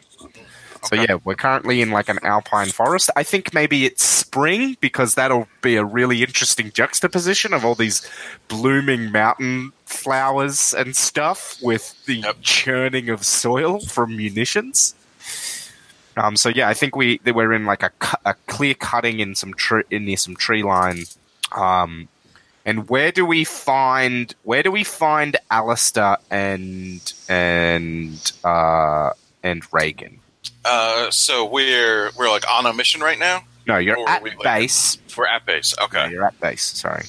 Uh, so um, I'm thinking that uh, so we're at the we're at the fob. Um, And Alistair is running some diagnostics uh, on Exeter with Regan. Mhm. Um, so he's probably got like the cockpits open, um, and he's just like sitting in the seat with uh, a computer on his lap and like wires running to different systems Yeah. uh, and telling her to, you know, run, you know, run the diagnostic on the weapons, and they wait for that to come back, and it, it's like mundane maintenance, but you you got to do it if you want to make sure you don't die. Sure. And then I think we see um, sort of like we're watching this screen as information's coming up, and we can hear these two talking. And then we see like a shadow moving out of the corner of your eye, like that blurriness of somebody walking past. Uh, and you see that it's one of like the the the I was going to say deckhand, but you're not a navy force. You're a fucking mercenary company. You see like so, some support crew guy, um, and he's got uh, he's got this woman in tow, uh, who's looking very stylish, um, and uh, and he's shouting at you over the over the sound of um, like your cockpit with all the with all the housings open so you can be doing the maintenance. It's there's Yeah. just no sound protection, so like just the sounds of the inside of your mech are just blaring to everywhere. There's, around. prob- probably also music playing really loud. Yeah, some fucking old metal, some old band music from Earth that was. yeah. And we we can just hear this guy's just shouting at you.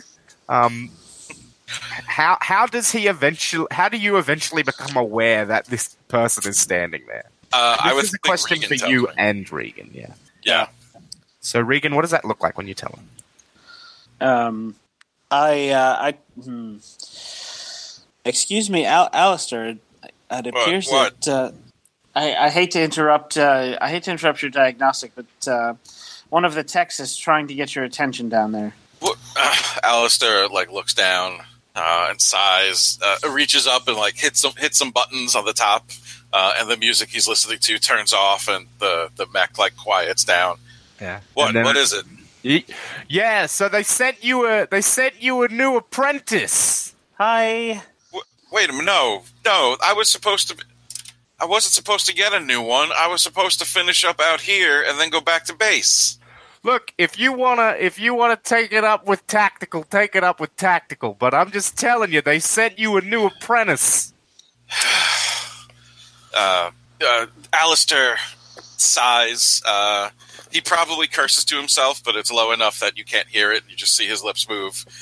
Uh, he puts the little tablet computer down on the side of like the cockpit seat in the mech uh, and climbs down. Uh, he lands. You can see he's got his fatigues on, uh, worn black combat boots. Um, his clothes are worn. They're clean, but a little threadbare in places. Uh, you're pretty sure there's some shrapnel holes that have been patched up. Uh, and he's got like a, an olive green knit cap on his head. Um, Yeah, and and then he we just stares at you. and then yeah, this it, this this very uh, this very interesting uh, individual steps down out of their mech, and you see, uh, and, and what and and what do what do we see of you, Tess? What do you look like at the moment? Um, I think uh, she is wearing she is wearing sunglasses. Uh, she has her hair like way way teased out, uh, so it's just like an explosion of hair. Um, she is um, hmm. She she looks like um, she looks like she's ready for a for a, a cruise or or a you know like tropical holiday or something. Nice. Um, so she's got um, uh, a very a very tasteful kind of like a crop top and shorts. Um, she is also wearing wearing boots, um, but they are they are they are much more uh, ornate and and They've uh, got not- a high heel on them, like Right. not, not a high heel, but like a raised heel for sure. Right. Um, and uh, she, uh, I'm picturing, um, like I said, she she looks like she she just uh, stepped up, stepped off the cruise ship. Um, maybe she's ready for for a night of uh, a night of drinking or or um, you know like like uh, fun. Um, Yeah, you look you look like you are not prepared to go to For this. war. exactly. Sure. Um, and uh, and I think I think maybe we see um, we see like a, a container truck um, for transporting mechs uh, a little bit further down uh, down the dirt road that has been cut uh, through the forest up to up to the up to the fob. Well, you are just as green as they come, aren't you? uh, fresh out the jump gate. Actually, um, we we of just uh, you are. we just hit soil about an hour ago. Yeah, I think you- maybe we hear the screeching of drop ships cut through the air as more supplies come down from the jump gate. Uh huh. Great. So, have you ever piloted a mech before? Uh, well, I've been through basic uh, ten weeks, uh, pretty extensive training. Um, Yeah, I'm sure. this is uh, this will be my first time in a combat zone. Um, What's that line from Aliens about simulated drops? I don't. Neither do I. 500 combat drops, all simulated. Um, yeah, uh, this this will this will be my, my first time in, in live combat, though I, I do have uh, extensive time in the sim. Um, top top marks in my class. Uh, Well, I um, think maybe Command would have given you something like uh, some kind of uh, document to hand to. Okay, actually, so, yeah. actually, I think it's I think it's a USB with a wax seal on it, and pressed into it is the uh, R- RESE's Robot Solutions logo. And I think they've given you that to hand to your your new master. All right, uh, so so I go, oop, and I, I pull that out of my pocket and I and I pass it over.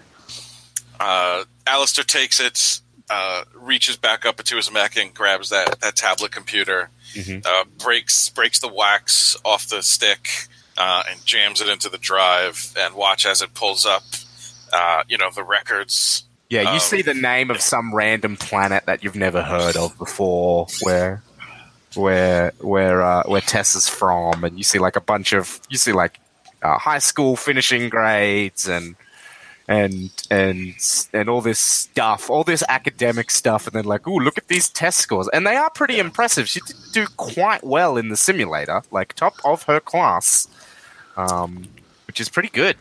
Um, Yeah, you see that they have a pretty decent knowledge of the technical systems of mech, but I would say that you're pretty interested to see how that'll go in the field. yeah. Because field repairs are very different to uh, in a well supplied base repairs. It's a lot easier to fix something when you're not being shot at. Hmm. So, this is this is all pretty impressive. But you've never. Oh, oh! I just dropped stuff on my desk. Sorry. Uh, you've never actually been out in the field, though, have you? Uh, well, well, no. Um, but uh, that's that's why I'm I'm very eager to you know um, get to know you. You've I, I've been reading your your dossier. You've you've been in combat for what is it? Almost a decade now, right? yeah, yeah, it is. That's uh, that's a hell of an active active duty tour. Is that what they told you back at base camp? Hell of a tour. Hell of a two. I got part I mean, of it right. I, I don't know I don't know how you, how else you would describe it. Um, you I, I she starts like rattling off uh, different different uh, jobs and, and battles and skirmishes that you were in. Sure. I think that that would be a I know that machine move. When you consult your knowledge of mechs, science, and the physical universe, ask tactical what you hope to uncover. So I think maybe I think the thing that you hope to uncover is the truth of their of their service record. Okay. Do you think that that would be yeah? Yeah, So- yeah. So roll two d six plus your technical skill. So you have plus one in technical. Let's see how this goes. Um, not bad. Nine. Nine. So on a seven to nine, your answer is hearsay. So I think that you do state a, state a lot of their record, but you also like reference things that you've heard at base, and like you say, oh yeah, you know, you got tw- you got ten confirmed mech kills in the Battle of the Orlean of the Orlean Cl- Bluffs, um, and I heard that it was actually even like triple that, and and I think that maybe at that, um, Alistair's like it wasn't. It wasn't triple. No, Al- Alistair is like double. standing there with his arms crossed. Wow, I didn't even know half of those things had names. yeah, you'd never heard. You didn't know that that had a battle. You just remembered of, Yeah. remember, remembered it as the day you tried to climb a cliff. That was that Thursday, right? Okay. All right, kid. You're definitely eager. I'll give you that. Um, What kind of mech you piloting? Yeah, I think at that point the truck rolls up uh, Yeah. and the window winds down, and this young, this also very fresh, probably like eighteen year old guy, pasty faced. Um, Oh, where do you want your back, Like- man? "Uh, where do you where do you want me to park this? Unload this unit, sirs. Uh, I, I point to like an empty. I'm assuming like the mechs have bays. Yeah, So I although point at to- I this point place to- it's just like a sandbagged off square, and you're kind of all arranged in a circle around each other. Oh, okay. So then I, I point to the empty spot. Put her over there. Yeah, so he like backs the truck into the area, and then we see like these big, um, we see like these big doors like hiss, uh, like snap open, and then like the hiss of hydraulics as as the eyebright is lifted into position and then like slid off onto the ground, uh, and we see this huge knightly mech. What colors are your mech painted in? Um, I picture gold and maybe like a royal blue. Fuck. Yeah, so the, so this mech gets slid out looking like the flag of Sweden has been has been gilded. Um, Well, you're got- definitely here to get shot at. I'll give you that much. Well, uh, I should I should ask before I say: Are we going for like realism? Like, should it be camo or No, um, you can be as No, dude. anime as you want. yeah. In that case, yeah, gold and royal blue. I Yeah. think I think that I think that camouflaging a mech is probably Counterintuitive. well. I imagine that it's probably like camouflaging an aircraft or camouflaging a ship. Like you can do it, but it's more about for show than anything else. Yeah. It's it's because more you about don't really aim with with color. yeah. Right. It's it's more about like making the edges kind of fuzzy than hiding the entire thing. Yeah, like Uh, I would imagine that all of your just- all of your camouflage would be electronic. Like you're trying to hide from systems. Right. So we'd be jamming radar or Yeah. Um, and you guys did not take jamming modules because they're not available at character creation. um, yeah, I would think Exeter is just pa- is like olive green, Yeah. uh, just because it's probably easier to maintain. you said that like- yours is militaristic and that you're a little bit older. Does it have nose cone art? Like, do you have a bombshell Ooh. painted on it? Is it a Hmm. mechanical bombshell? Is it a depiction of Regan?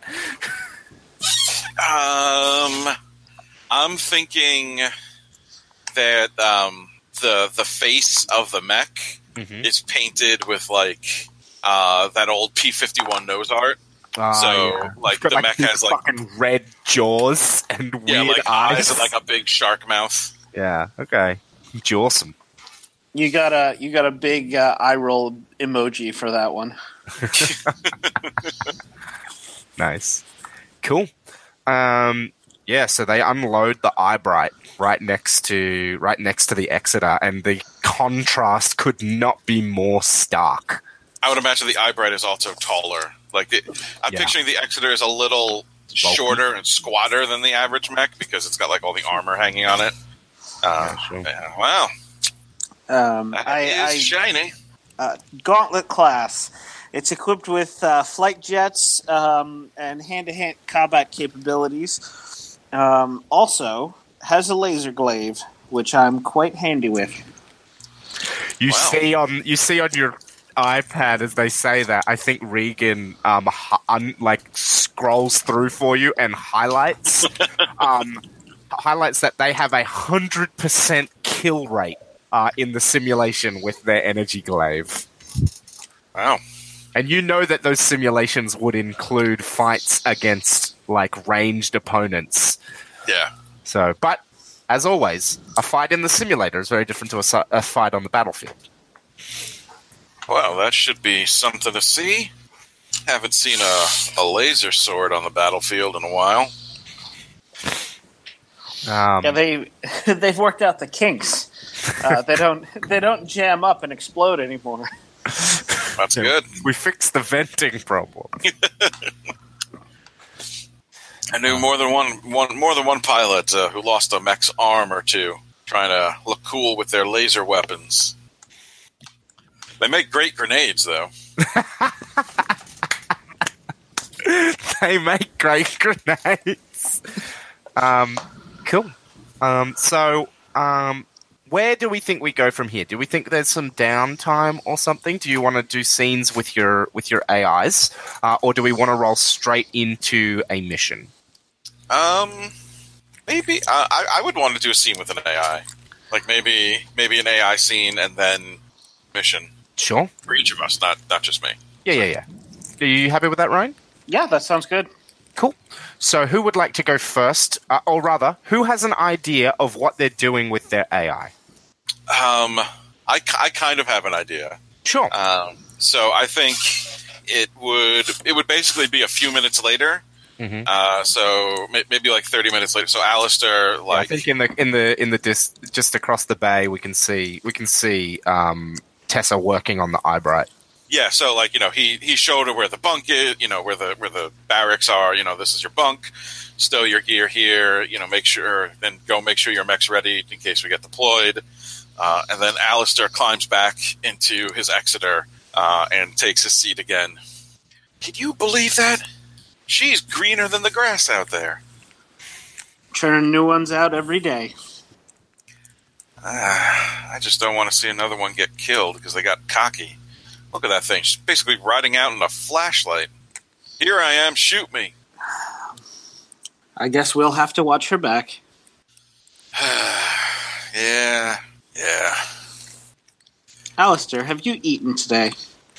I uh, uh, he he he looks at his uh, his wrist thing, uh, and it's like two hours past lunchtime local local time. Mhm. Oh, uh, I was going to, but uh, we were doing the diagnostics, and then the new kid showed up, and uh, I just lost track of time. I might as well just wait till dinner now. Uh, please go down to the mess and at least have a snack. What if what if we get called to active duty before before the dinner bell? all right, all right, you're right. Do, hmm. Uh, so out of character, Mm-hmm. can AIs? I mean, I know they can't eat, but like, do they have like how Eclipse Phase has like narco algorithms or like Um, the, you know I programmed I would say that that is up to. I think that there's definitely the potential for that, um, but I think that that's not a thing that the that the various militaries and mercenary groups take into account into their mix. It's not a thing that the AIs need, but I imagine that the non-military AIs that have personhood and such, if they Right. exist in your setting, um, I imagine that they that there would be things to accommodate that. So if those are up, if those are things that you have made uh, accessible to Reagan, then sure. All right, so uh, he starts climbing. Uh, so Alistair starts climbing out of the mech again. All right, all right, I'll go get some grub. You want anything? Um, yes, uh, I would like a custard. Custard. All right. I thought you stopped eating. Uh, so as he's walking, um, he uh, Alistair puts in like a little earpiece, like a Mhm. basically like a Bluetooth headset kind of thing. Yeah. Uh, and taps a button on his wrist communicator, so it's he's basically Bluetoothing. You know, Yeah, It so all he's talking sense. as he's walking. Yeah. I wait. I, th- I thought you didn't like custard. Well, I've been uh, I've been getting a little bit sick of um, I've been getting a little bit sick of the donuts, so uh, What? figured I would. How can you get sick of new. donuts? I love the idea that Reagan only eats dessert because, like, why wouldn't you only eat dessert yeah. when Right, you, it's when not you like- don't eat? Right. Wait, how how can you possibly get tired of donuts? They're delicious. I mean, I've I've sampled thousands of flavors by now, flavors that I didn't even I, I'd never even heard of before. Uh, I, I don't know when you when you get to the end of the list of uh, exotic preserves and fillings, it's uh, maybe maybe it's time for a change of pace. Well, have you had a jelly donut? That that was at the top of the list. I think Uh, as this conversation about desserts and stuff goes on, as you walk across base, um, we will roll into making a fraternizing on duty move. Um, Ah, okay. When you spend time tending the perimeter with an ally, talk about your feelings, um, reminisce about a joyful moment you've shared uh, from your shared past. I think is this one. Uh, take plus one forward to emotion, so you will have a plus one to your next emotion. okay. Um, yeah, Yeah. So there. So uh, Alistair's flabbergasted about how you can get tired of eating donuts as he's walking to the mess. Uh, he pro- he goes in and grabs like a power bar and a water bottle for himself, yeah. uh, and and peruses the the I think AI chips. I think there's a holographic food buffet there wi- that you just uh, that you spin like a Rolodex. Uh, and as you spin it, it shows up like food, and then it's like, oh, custard, and then you, or rather, dessert. You select dessert, and then it like shows all these desserts, and you scroll through, and then you pick custard, and then it's like uh, color and and or flavoring. Uh, what what kind of custard do you want?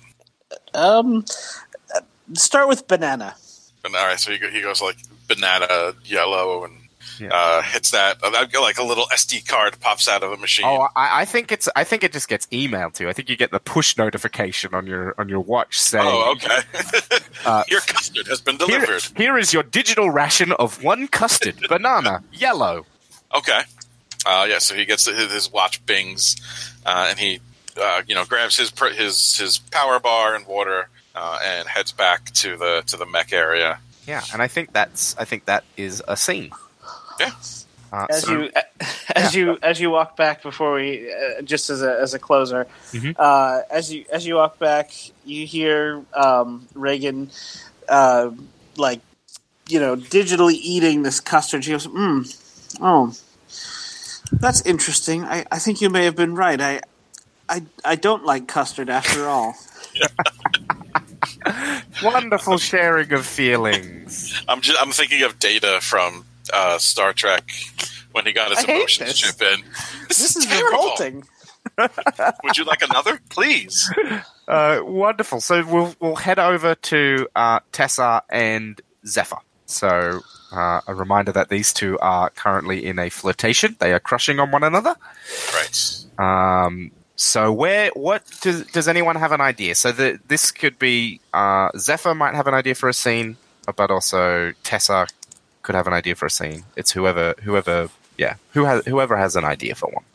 Um, what if um, during during transport they they take the uh, the AIs offline? So Hmm. um, Oh I'm yeah, so you got to boot it boot. Yeah, I'm basically waking Zephyr up up. Zephyr. How do you wake up the AI that you have a crush on? Um, hmm. I think there's there's a moment where um, Tessa climbs up into the into the cockpit of um, Eyebright, uh, and it's it's sort of uh, similar to Exeter's cockpit, but it's sleeker. Uh, everything looks a little more modern. Uh, everything's More, more cleaner. touch screens, less dials. Right. And, There's there's like two little antennae things sticking out at like neck height on the on the chair that like uh that are high speed transmitters for your neural link. Oh, nice. Um, Is it wireless? Do they like jam into? I got neck? the impression that Ryan went with wireless, but I'm happy Yeah. to have a fucking matrix. Um, maybe maybe there is like a, a direct interface for when she's in the chair, but there's like they have like audio and, and maybe like limited sensory. Yeah, sure. So Uh, there's like a there's like a small like lock ring thing that's like retracted back into the neck part, and Okay. I think we would know that there's a needle that like prongs out of that and like teeth to like to like attach into the neck port. Um, I think that uh, Tess uh, sits sits back in the chair, um, and she you know puts puts her neck into the restraint, and it uh, it connects. She doesn't actually um, she doesn't actually uh, activate the um, the the whole mech, um, so she's not like it's it's not like uh, she's controlling it like her body. Um, but she does she does like very gently run the tips of her fingers over her own sides because she knows that uh, Zephyr can feel it. Oh, that is even better than what I thought you were gonna do. I love it. Yeah. So Zephyr, you feel your you feel your fingers on your thigh.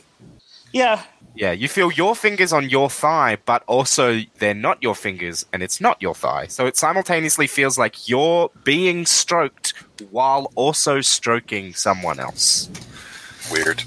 Uh, so the the lights in the cockpit like flash on as Zephyr wakes up. Oh, oh, oh. Good, good, good morning, Tessa. morning, Zephyr. Or is it morning? Wait, I'm syncing with the local network. Oh, I'm sorry. Good afternoon. We're uh, we're we're here. Uh, finally, finally found our way to Macduff. Is that what we're calling it? Uh, this week. And how was How the was- ride? I, I slept through it all. Uh, it was it was boring, you know, uh, just about just about like any other jump gate. Yeah, I Oh, think jump gates me. take all the thrill out of traveling through space. like Yeah. there's it's just really boring. Like one instant, oh look, stars. Next instant, oh look, slightly different stars. Oh, did you miss me? I, you know, I did. Oh. I uh, I met our new master. Oh, what are they like? What's their name? Are they cute? Are they cute? I love it. I love Zephyr so much. I I bring up I bring up the dossier for uh, Alistair Calderon and Exeter. Um, they they have a they have a world weariness about them. Um, uh, Zephyr goes, hmm, there is a sort of rugged charm, and the pilot's not bad either. I'm uh, I'm a little worried that we might have been stuck with a burnout. What do you mean? Well, you know, nearly a decade in the pilot's chair. It's bound to uh, bound to wear on a person. Are you trying to understand Alistair? I, yeah, I think so. Cool. So that's a move then. Um, I think you're going to be using Divine Their Soul. When you try to connect with someone different to you and share their truth, roll plus emotion. Okay. See how this goes. Oh boy, four. Oh, All right. Um, I think um, you're going to. Mm, I'm not going to give you a condition. I was thinking I'd give you a condition, but yeah, you're you're you're an, you j- you're just annoyed that it, I have- yeah, you oh, feel I'm like. Sorry, go. I was going to say maybe it hurt Zephyr's feelings because I have a response, but you would you do. Yeah, sure. It, it might have hurt Zephyr's feelings. That's that's perfectly fine, and I welcome you to roleplay that out. But yeah, I think, I think that yeah, you don't gain any new information. Um, but Hmm. uh, but you're yeah, you are. I, I yeah, you can't, you cannot understand why they are like that, and also why uh, HQ has attached you to this individual. It feels maybe like you've been. Um, it feels maybe like you're being punished for something, but you don't know what you could have done. Okay. Um, so yeah, she's she she just sort of like flops back and, and, and lets out a breath and says, uh, "I don't know. Maybe uh, maybe that recruitment officer put us with him as a as a kind of punishment." Um, so I know you you can like Zephyr can feel through you. Is there any way that you can feel things from Zephyr? Yeah, I think the connection probably goes both ways. Zephyr All right. probably has a, a virtual body. Oh, so is there so is there um like do you see uh like a, a virtual person when you're talking to them? Or is there like a monitor in the mech that comes up and has a face on it? Um, I think yeah, maybe there's a maybe there's a a, a monitor that comes up. Um, I I kind of picture Zephyr. It's hmm. I'm thinking maybe Zephyr's current face is very much like emojis because they haven't yet discovered what they want themselves to look like. Yeah, I, I was thinking like un, undetailed like CGI face, so just kind of like Yeah. like a bluish kind of not really a face like human shaped, but Enough that it that you can broadcast um, facial cues, but yeah. not much else.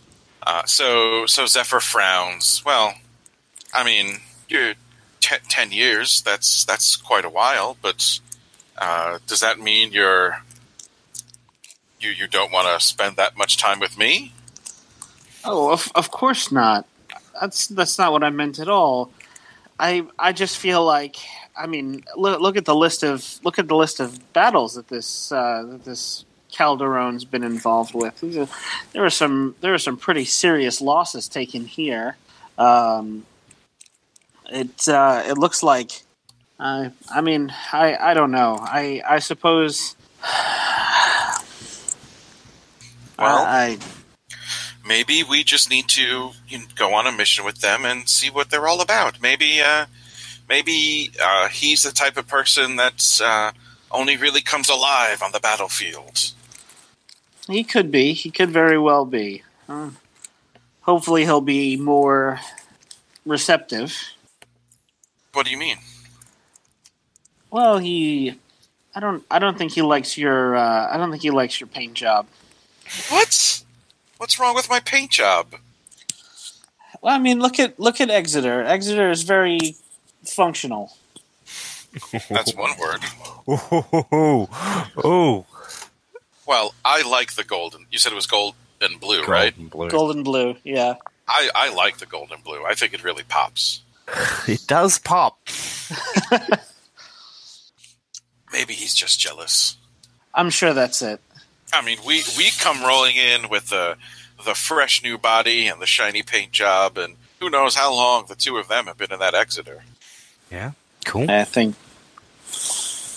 Um, speaking of which, why don't we uh, why don't we start start running the diagnostic sequence? Let's uh, let's show them All what right. Eyebright can do. Come inside me, and let's see what we can get done. oh, climb inside me. yeah, I think Zephyr corrects themselves, and I think it's fantastic. Um, I'm not sure that counts as a fraternizing on duty just because I can't pin down which one it would go to. I might actually change the wording on some of the fraternizing on duty moves in the future, though. Um, because I definitely feel like maybe you should get a plus one to emotion or possibly a plus one to technical, but um, like forward. Yeah, But it definitely doesn't fit, fall into either one as written. So I think I'm going to rewrite that move in the future, and I'm going to give you.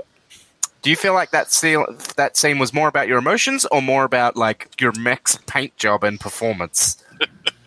uh, probably my emotions actually, because we Sure. were. I was talking about how my uh, my new mentor isn't quite what I was hoping he'd be. Yeah, sure. So I'm going to give you a plus one forward to your next emotion check, All right. uh, and I will. Yeah, and I'm gonna I'm gonna highlight this and put a comment in for myself. Rewrite to be more. Okay. Um, and uh, cool. So I think now we're going to go on mission. Uh, I'm envisioning maybe a a patrol mission, possibly, or what do you guys think might be fun? I was thinking it would be something simple for you know their first time. Sure. I think they. Test I think maybe a maybe an advanced recon. Yeah, something like that, like a patrol or recon. It's like a Something patrol. where there's not much enemies expected. Sure. So you're in your mechs, and then and then you get an and then you both get alerts from tactical, um, and a a AI comes on, um, an AI interpreter comes on and says, uh, "You have both been tasked to perform a routine reconnaissance mission. We're sending you into the forest." Uh, to check for enemy positions, we believe that they have been advancing. Uh, you're you will you are currently assigned to the Macduff faction. Um, so please check for please check to Oscar- please check for Oscario IFFs and make sure that you do not engage with Macduff forces. I love that they have to remind us who we're working for today. Yeah. Uh, I think possibly in this theater, your company is aligned with Macduff the whole way. It's just that the, if you were in the if you were in the Alps, for example, in the Alps, your company is tasked to Oscaro. Right. Um, so, like in different theaters, you've been hired by the different branches. It's a very interesting dynamic. yeah. Um, so now we get to use the suit up move. Oh, I not see that one. Uh, it's right down the bottom. Suit up. When the team prepare to go out on mission, Tactical will tell you your preparedness. Your preparedness is one. Uh, Okay. Roll plus preparedness once for the whole team, uh, and each choose for yourselves. Who is going to roll for the team? Um, why don't you do it, Acos? All right. So 2d6 plus 1. One. I'm just I'm just the rookie here. Oh, that's a five. That's good. And that's a six. So twelve. Nice. On a 10 plus, uh, choose three. So you each choose for yourself. Um, now, uh, unfortunately, because this is your first mission, a bunch of these aren't actually useful, so you'll probably only end up picking one. Uh. So the options are reload or change loadout. Uh, clear mech harm and conditions, clear pilot harm and conditions, and then the last one is clear weapon conditions and take plus one forward with your weapons. So there'll be a plus one forward to your next attack with your weapon. Yeah. Well, I'll I'll take that one. And Ryan, what Yeah. are you going to choose? Um, I think I'm going to clear all my pilot's arm because oh, good. pick. good. Clear all that pilot arm. Uh, you can pick three. So clear pilot arm, change your loadout, and uh, clear weapon conditions. Can I take clear weapon conditions three times? Uh, no, because you Damn. still only get a plus one. Oh. Um, cool. Well, I I clean the hell out of my shotgun before Clean we- the hell out of that shotgun. It is. It is almost looking new. Cool. Um, yeah, and then I think we see, yeah, we see, we cut to like a wide shot of your mechs like sealing up and then standing up, picking up their weapons, and they walk down the road and then break off the road into the trees. And then uh, after a few, uh, maybe like an hour or so of walking, you start to enter the AO. Yeah. I uh, I feel like Alistair has like a big O kind of opening where he jumps in and has to flick a bunch of switches to turn his mech on. Yeah, indeed, definitely. Yeah, actually, it might be worth describing what booting, what what launching your mech looks like. So yeah, you're like flicking all these switches, and you're like grabbing joysticks. Yeah, there's you know there's uh there's like foot pedals and like these arm things that his arms go into, and he has to flick all these switches to bring on the different systems as the the canopy closes and like Titanfall, it just sort of fills with like a big screen so you can see what's going on. Yeah. In uh in Iron Blooded Orphans, the pilots actually have on the on the gun on Gundam Barbatos has a direct retinal projection. Oh, It projects the outside world I- into his eye using a laser that is like on the on the dashboard, I guess. damn. Uh, which is also, I think, how the ship piloting works in Outlaw Star. Exeter definitely does not have that. Does not have direct retinal protection. You've No. got you've got like monitors, and you're like, He's got like basically fancy VR goggles. oh, VR goggles, nice, nice. The Tieren Taozi has that. Oh, not the Taozi, the other one, the Tieren in Double O. Uh, cool. And what does booting up the Eyebright look like? Um, I feel like uh, we can see the we can see the cockpit start to seal.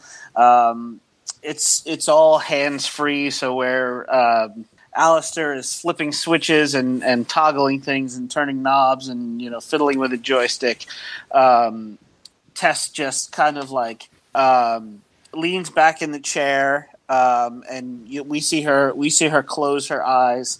Um, and then, uh, if it were a movie, it would cut to um, uh, Eyebright's face, uh, and it starts. Uh, its its eyes start to glow, like it it uh, it fades up. So she's she's kind of like removing herself from her body and transitioning to be the mech. I have a question. How much confidence do the designers of this mech have in the uh, in your wireless control system, or rather, your hands-free control system? Are there no switches or dials in the cockpit at all, Mm, um, or is it just Maybe- minimal? I, I think maybe it's minimal. Like if I'm uh, if if the uh, control is is that far disrupted since it's like plugged into my brain, I think they figure um, I might as well ditch if it's if it's that bad off. They've got they've probably got the physi- the physical controls in there so that when like deck crew have to move your mech, they don't have to get you down here to pilot it. Right, right.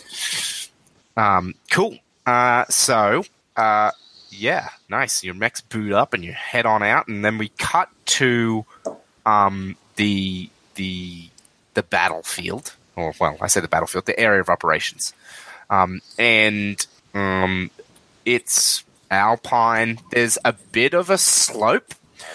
Um, and at the bottom of this of this slope, there is a um, there appears to be a disruption in the soil. It extends for a while. It's not quite clear from where you are whether it's a whether it's a crevasse or or if it's like a tear from battle, like something has been done to the ground. You can't quite tell from here. It's not on your maps, but this section of the mountain is not thoroughly mapped, so it's unclear what it is. Um, it's definitely, though, a gouge into the earth. How deep it goes, though, and how wide it is, is hard to tell from back here. Um, sir, do you want me to fire up the jets and, and take a look? Should we? How quiet are your jets? Not. yeah, no. They're jets. yeah. Well, see- then again, we're what- also in mechs, like stomping through a forest, right? yeah, exactly. Yeah, like, you probably had to push trees out of the way. Yeah, sure. Hop up there and see what we're dealing with. All right. Um, so, So- in that case, yeah, what does it look like when you launch from the ground? um, Eyebright, Eyebright salutes, and um, she I'm trying to think of where her jets would be mounted. Uh, I mean, you probably have couple- little jets all over your body, right to keep and then keep like the a, and then like a, and then like a large and then a large flight system. Like I think you have small jets because the flight system allows you to fly and maneuver in space as well. Yeah. Um. So yeah, in that case, in that in that case, there's like a, a pretty massive turbine in um, Eyebright's back that begins to spin up, um, and uh, little maneuvering thrusters also also begin to fire, um, and the the entire mech like slowly but gracefully lifts off the ground, um, and then quicker than you think that something that big should move, uh, maneuvers down into the crevasse and uh, Yeah. So the crevasse is just wide enough for you to fit in. Um, eh, but you know, flying this mech is no no problem for you. A lesser pilot definitely would have crashed already. You manage to dodge the trees and then you swoop down into that crevasse. It's just wide enough for your mech to fit in, and it gets wider at the bottom. And there's actually a stream through here, and you can see an opening um, pretty far away. It's actually pretty straight crevasse. You can't quite see out of that opening um, unobstructed, but you can see light uh, coming from it. It's maybe a, I think it's probably like a kilometer away from you. Um, so like down the road would be a more abstracted way of saying that. Okay. Um, well, I, I'm I'm exploring, so I'm gonna check with uh, Zephyr to make sure they're streaming my telemetry over to um, over to Alistair, and uh, I'm gonna I'll uh, press on down. I'll follow follow the stream toward the light, see where it. Sure. Leads And, and what is what is what is the Exeter doing while Uh, is so we're like on the the the lip? Yeah. of this crevasse or what the canyon, Mhm. um, and waiting to to see what the report is. Yeah, you see you see the Eyebright down below start walking um, east. How's it looking down there, kid? All quiet down here, sir. No sign of no sign of enemy combatants. Um, Just like as you say no sign of enemy combatants, you notice um you notice tool marks on part of this wall. I would uh, scratch that last. Um, you, are you seeing this? I I will uh, direct my mech's attention to it and uh, examine it more closely. Mm-hmm. Yeah, Um, I'm seeing it. You're not quite sure what it is, uh, just from first glance. No one is, but if anybody wants to try and work out what it is, tell me how you will. Um, so it's like scratches in the stone, essentially. It's definitely tool marks, but yes, scratches in the stone. Definitely made by like a mach- by like a pick or or like a blade or something. Okay. Um, I guess I'll I'll examine the scratch marks. Like, does it look like they were excavating here? Does it look like they were trying to install something in the stone? Does it look like there was like some kind of a, uh platform or a, you know a structure that was here that was removed? Like, Yeah, sure. So that would be a uh, I know that machine roll. Uh, so roll two d six plus technical. that's the thing that I'm good at. Uh, that is a nine. Nice. On a seven to nine, your answer is hearsay. Um, you can't be for sure what it is. Um, it might be either somebody was, maybe somebody was trying to m- dig a cave or something into here, like a like a lean-to into the stone, but their tool wasn't hard enough to cut the stone. Um, could be somebody was trying to take uh, like geological samples. Maybe somebody was trying to drill into the stone here and plant like explosives for an ambush, but like they definitely didn't get far if they did that because they barely made marks in the stone. Um, could be they look like tool marks, but also like you know that some animals sharpen their tusks on stone, so it'd be weird if they were if they were that because they shouldn't look like tool marks then. Yeah. Um, And this is like the bottom of a ravine. Yes, that opens up a bit far away. Yeah, I'd say a ravine. It's pretty So is there any, there any other way down there, or like would you have to like climb down the side? You could climb down the side, or you could follow it to its opening point, which has been indicated to you is nearby by. Oh, okay. So it does. Okay. Yeah, it's about I'm gonna, I'm gonna about a start heading towards that opening, kid. All right. Yeah. So I'm. Uh, Ex, uh, Exeter starts heading towards that opening. Yeah. So as you get to the opening, I assume Eyebright continues as well. Yeah, we're gonna rendezvous. Yeah. So as the Eyebright continues walking down the canyon and the Exeter walks along the lip uh, or the, the ravine, you get to um, the Exeter gets to a bit where the mountain seems to have slopped off. Like the, this whole section of the mountain is just separated and slid further down. It probably happened quite a while ago, but you because you see like grass and saplings on the hill slope near where the mountain has disappeared Okay. um, and you see the opening to the canyon. Um, and then further down through this bit of saplings and such, that is almost kind of a clearing. You can see um, a a river further down, and the river ha- actually you see it kind of snake up the mountain ahead of you. So cl- that you think maybe that river used to go near the top of this ravine, and then erosion caused it to change its direction. Um. Or maybe a battle happened here that caused it to change its direction. Unclear. But yeah, the river that used to come across here is n- now cuts down the mountain and continues on lower down the mountain. Gotcha. Uh, but you're still sort of on the hillside. And as you come out of the opening um, Eyebright, you see a similar scene, um, except you've just come out of the opening. You've come out of the side of a mountain, and it's like there should be more mountain here, but it's gone. um, and there's a hill instead. Um, hmm. It looks to me like somebody blasted this away, or like did somebody? Um, I be. definitely think it is so large as to suggest erosion. Okay, gotcha. So there was just a rock slide. Um, more like a landslide because it would have been soil and stuff. It's Okay, not a very rocky mountain. Gotcha.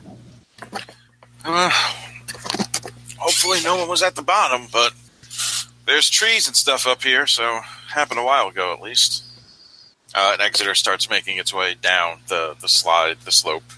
Uh, yeah, I guess uh, Eyebright will also follow. Uh, should we should we check it out? Uh, looked like there were signs of something back in that uh, ravine. Did you see any people? Just the tool marks. Well, then they're not in there now. Uh, no, we should keep patrolling. All right. Cool. So, So, you yeah, well, head um, down towards the river. Is that what you, where you said you were going? Uh, yeah, yeah. I think so. Sure. Uh, I'm just making some notes for myself, if I can. Um, boop, boop, boop, where is the other thing that I needed to write down? Um, yeah, I think at the bottom of the mountain you find, um, yeah, you find that river, and it's it's pretty clear to you that it is a new stream. Like you can see that the soil's been washed away. The the rocks that are in the soil bed are not in the riverbed are not that rounded. So maybe this happened like a season or two ago. Um, uh, and uh, and you see uh, some fish and stuff. But yeah, here you are at the edge of a river. All right. Um, Uh, I'm gonna I'm gonna look around see if there's any any structures that have been built around here, or if Regan can detect any radio signals or anything like that. Uh, sure. Uh, give me one second. Um, I think that actually might be a I know that machine check, but uh, actually, I'm pretty sure that's a I know that machine. So yeah, Okay. read read with technical. Yep. Um, That's cocked. Doesn't really matter. I got a two. like overall, Yeah, yeah, total. yeah. uh, we're gonna die. All right. Double Um, duck. Yeah, you don't notice anything. Nothing stands out to you. Um, It's really quiet out here.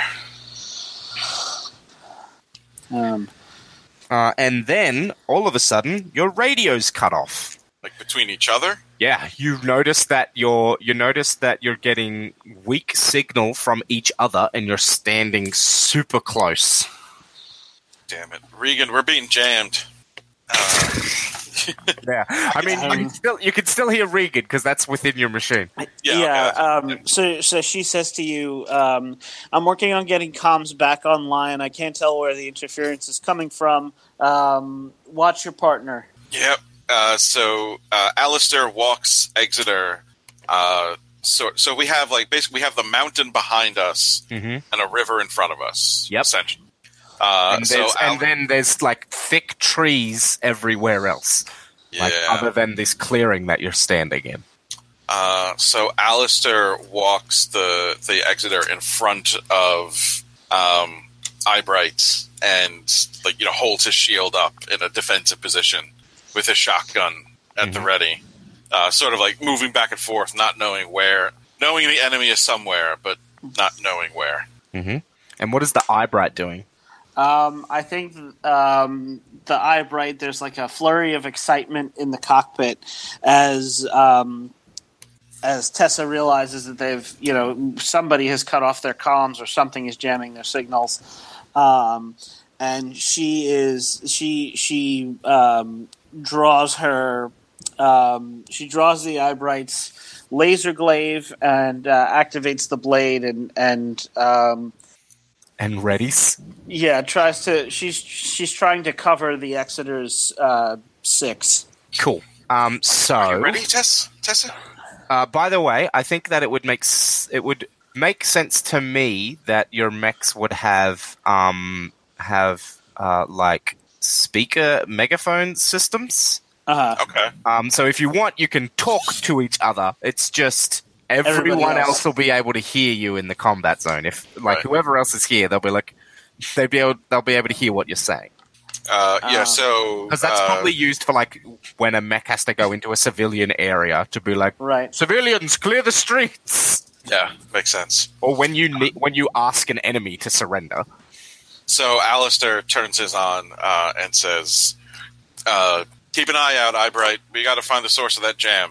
Um, I think uh, Eyebright Eyebright gives like the high sign and then does um, like the uh, the elaborate hand signal for uh, I you know I'll I'll watch your back. Mm-hmm. Um, Sure. Uh, excellent. So you're standing. You're both sort of standing here, looking around these this clearing, and becoming increasingly aware of the thick trees uh, just beyond your operational zone, like your operational range, because you've got a shotgun and a glaive. Um, I- and, Both and not- SMGs. yeah, you both also have your mech SMGs, but those are not the weapons you said you had at the ready. yeah. Right.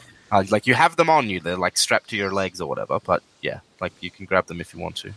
Um, and then I think uh, we see, um, I think we see a shell uh, impact a glancing blow against the Exeter. Uh, and so Exeter take one harm Okay. and then and then uh, I think Zephyr and Reagan, well, no, Reagan, sorry, highlights um, a section of the map in your HUD where the shot came from, um, uh, to and narrows down where you just got shot from, and you can see that it's over in that clearing, and you can definitely see a mech moving in there. Uh, I, I, so I'm, I'm going to broadcast. Uh, I got eyes on the enemy, uh, and um, mm, are they close enough for a shotgun? I don't think they are. Okay. Um, in that case, Actually, what are the tags on your gun? Uh, close, breach, messy, kinetic, two harm. Okay, I thought you might have added far, so no. No. Okay. Um, so Exeter is going to start advancing on them. Cool. Do you have your shield at the ready? Are you like advancing slowly behind your shield? Yeah. Cool. Methodically. Yeah, nice. Um, and what are you doing, Eyebright? Um, Eyebright is going to follow behind the heavy armor uh, with the. Um, maybe maybe we'll switch to the uh, mech SMG since we're since we're going to be fighting at range here. Sure. I Uh, think but- your glaive is in your offhand, like it's at the ready because your glaive does Yeah. have quick. Yeah. Um, and then you pull the SMG as you walk towards the woods. Um, and then I think uh, you see a. You get a very distorted, um, for a second, a, a com burst, um, and it you see that it is an identification code from another mech. Uh, scrolls up in both of your um, vision. Is it uh, MacGuffin? Uh, you see, you see, That's yeah, you, yeah. Is it a MacGuffin? Definitely. uh, no. You see that it is a garbled and distorted Macduff uh, IFF signature. Um, it is the uh, it is the Macduff mech, the intruder. Uh, I'm going to broadcast uh, my. Oh, I can't. My radio's jammed. Yeah, the radio's still jammed, so it you can't tell if it came from the mech you saw or if it's another code nearby that maybe just managed to get enough power to break through the jamming. Okay. Uh, did we happen to? I, I guess did I get a good enough look at the mech to in the woods to be able to identify? You only got enough to know that it is a mech. Yeah. Okay. That's what I figured. Uh, well, I'm gonna I'm gonna keep my eyes open and uh, keep advancing towards it. Sure.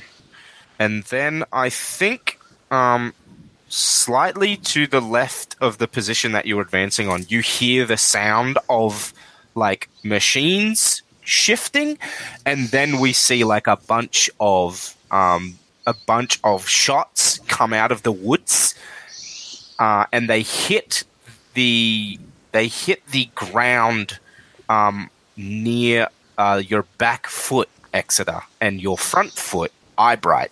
And then they sort of strafe up the middle of the space between you two, forcing the two of you apart. Uh, Yep. Not by much, but just enough. Okay. Uh, what do you do? Um, You go. okay. Uh, Eyebright uh, activates its jets and uh, takes off into the air into like a somersault, Mhm. uh, launching toward like a little bit further than the uh, the enemy mech or the the possible hostile, Mhm. um, so that we're so that we're flanking. Sure. So you land in the woods, um, hopefully behind this mech. Uh, and Exeter, do you like turn to face where those shots came from? Oh yeah. Yeah, sure. What do you guys do now? Uh, do we see what did that shooting? You cannot see it. You know you you know roughly where it should be, and Reagan's narrowed down the spot for you, and Zephyr's also narrowed down where it thinks the mech is. Um, but you don't yet have an outline, which means that it doesn't know the shape of them. Your your AIs don't know the shape of the mech yet, and they don't know its exact position. But they have a they have it narrowed down to within five meters, Okay. uh, ten feet, I think, something like that. Uh, I'm going to. Uh, Exeter's going to. I'm going to uh, hold the shield up uh, and like football charge through the trees towards the the where the shots came from. Yeah, nice. That sounds like you are trying to deal harm. Uh, yeah. Yeah, nice. So it's time for mayhem. Uh, I'm good at that. Maybe time for mayhem. time for mayhem. When you sling hot lead, swing your blade with precision or abandon, or break limbs in order to cripple the enemy's ability to continue the fight, roll plus violence. All right, I have a point in that. That is a ten. Nice. On a 10 plus, pick two from the list. So this is the first move on the move list. Yeah, Um, so For those of you playing at home, the options are deal harm to the pilot, avoid taking any damage from the enemy, sunder their weapon, deal harm to the mech, uh, take plus one forward, take plus one forward to the next technical or violence attack directed against this enemy. I really need to reword that one because the way it's written does not work uh, very well. Then it, the way I just said it is not the way it's written. Um, put them where you want them, uh, and or you could move as one and take plus one synergy. Why does that say synergy? uh, so that the technical or violence plus one is that the next move I make against The them. or next anyone move makes anyone makes against them because they're like thrown off. I think I am going to put them where I want them, Nice. and uh, would sundering their weapon would that give it a condition, or would that, That like knock it out of mean- there? That means like um, make their weapon unusable for at least the next like round. Yeah. All right. So I'm going to So go it their be weapon. it might be like oh I shoot their I sh- I, I throw a log into their barrel. Their bar- then it then jammed.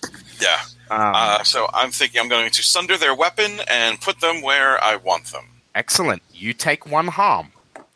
I do. Yeah, because you didn't take avoid taking damage from the enemy. Oh, yeah, that makes So, sense. So as you charge forward, um, shots glance off your shield as you smash through the trees. Reagan narrows down this field of like red light, and then like boom, you see this mech highlighted. Um, you you're smashing the trees out of the way. You slam into this mech as the barrel of its like mech sniper rifle slams up against the side of uh, of Exeter, and it pulls the trigger once before you smash it out of the way with your other hand, and you Yeah. see its mech sniper rifle go careening, smashing through trees uh, as you slam it back. Where exactly do you want them? Uh, and this doesn't Um, have to be an exact position. This can be like narratively, like I want them to be in a position to be fucked up by by Eyebright. Yeah, basically. So I want them like maybe. I'm, I'm assuming for a mech near on a shotgun is probably like 20 or 30 feet because it's huge. Yeah, Uh, so at probably yeah. so, yeah.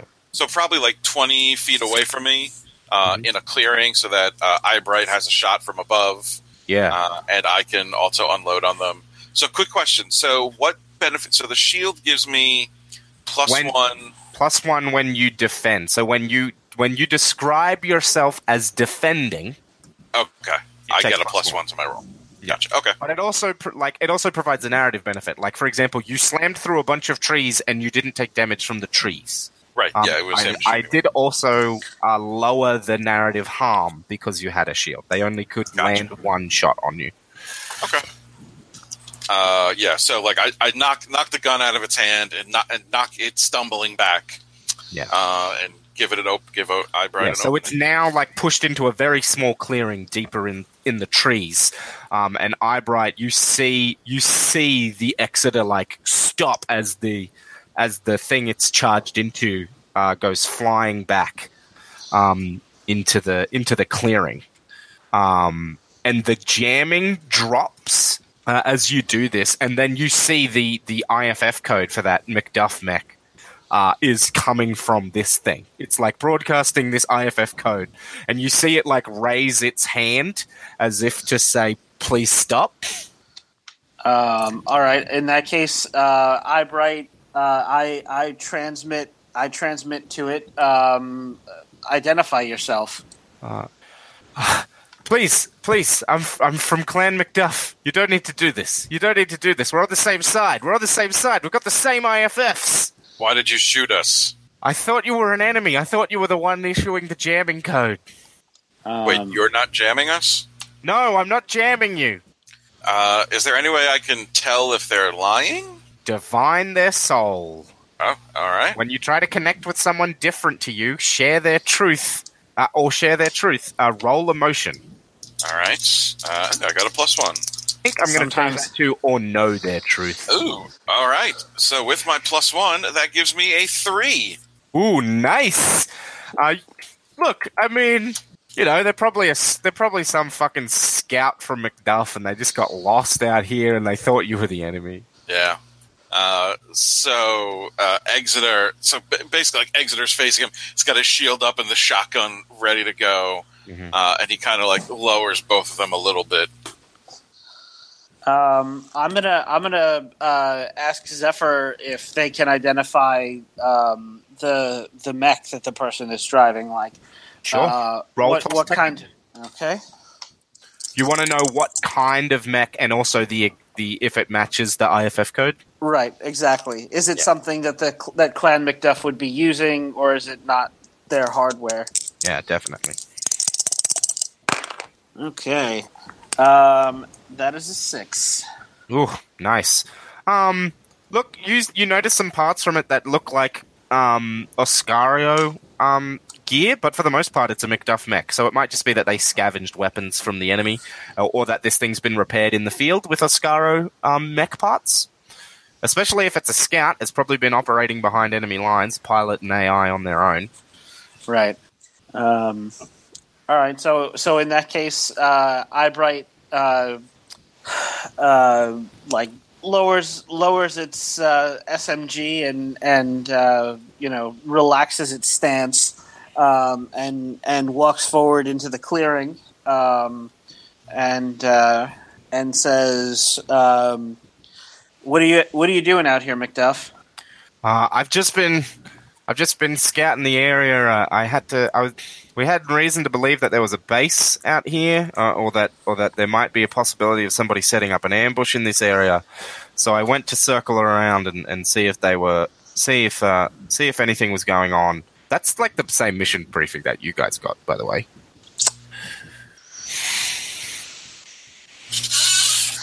Out of character because we've been failing all these rolls. I have a terrible feeling about this, but Oh, in yeah. character, in character, I'm like, oh yeah, this, I mean, there, yeah, there's a base out here. We got, we got to be on the lookout for it. Yeah, exactly. So you know, they Who, they uh, rerouted they rerouted me from my previous uh, recon mission to check out this site.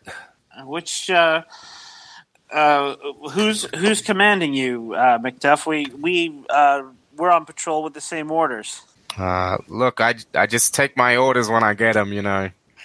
It's all war out here. That seems like a very You- you no order? nothing answer to you. Like, I give you that one for free. That's like that. Yeah. Those words didn't mean anything. Yeah.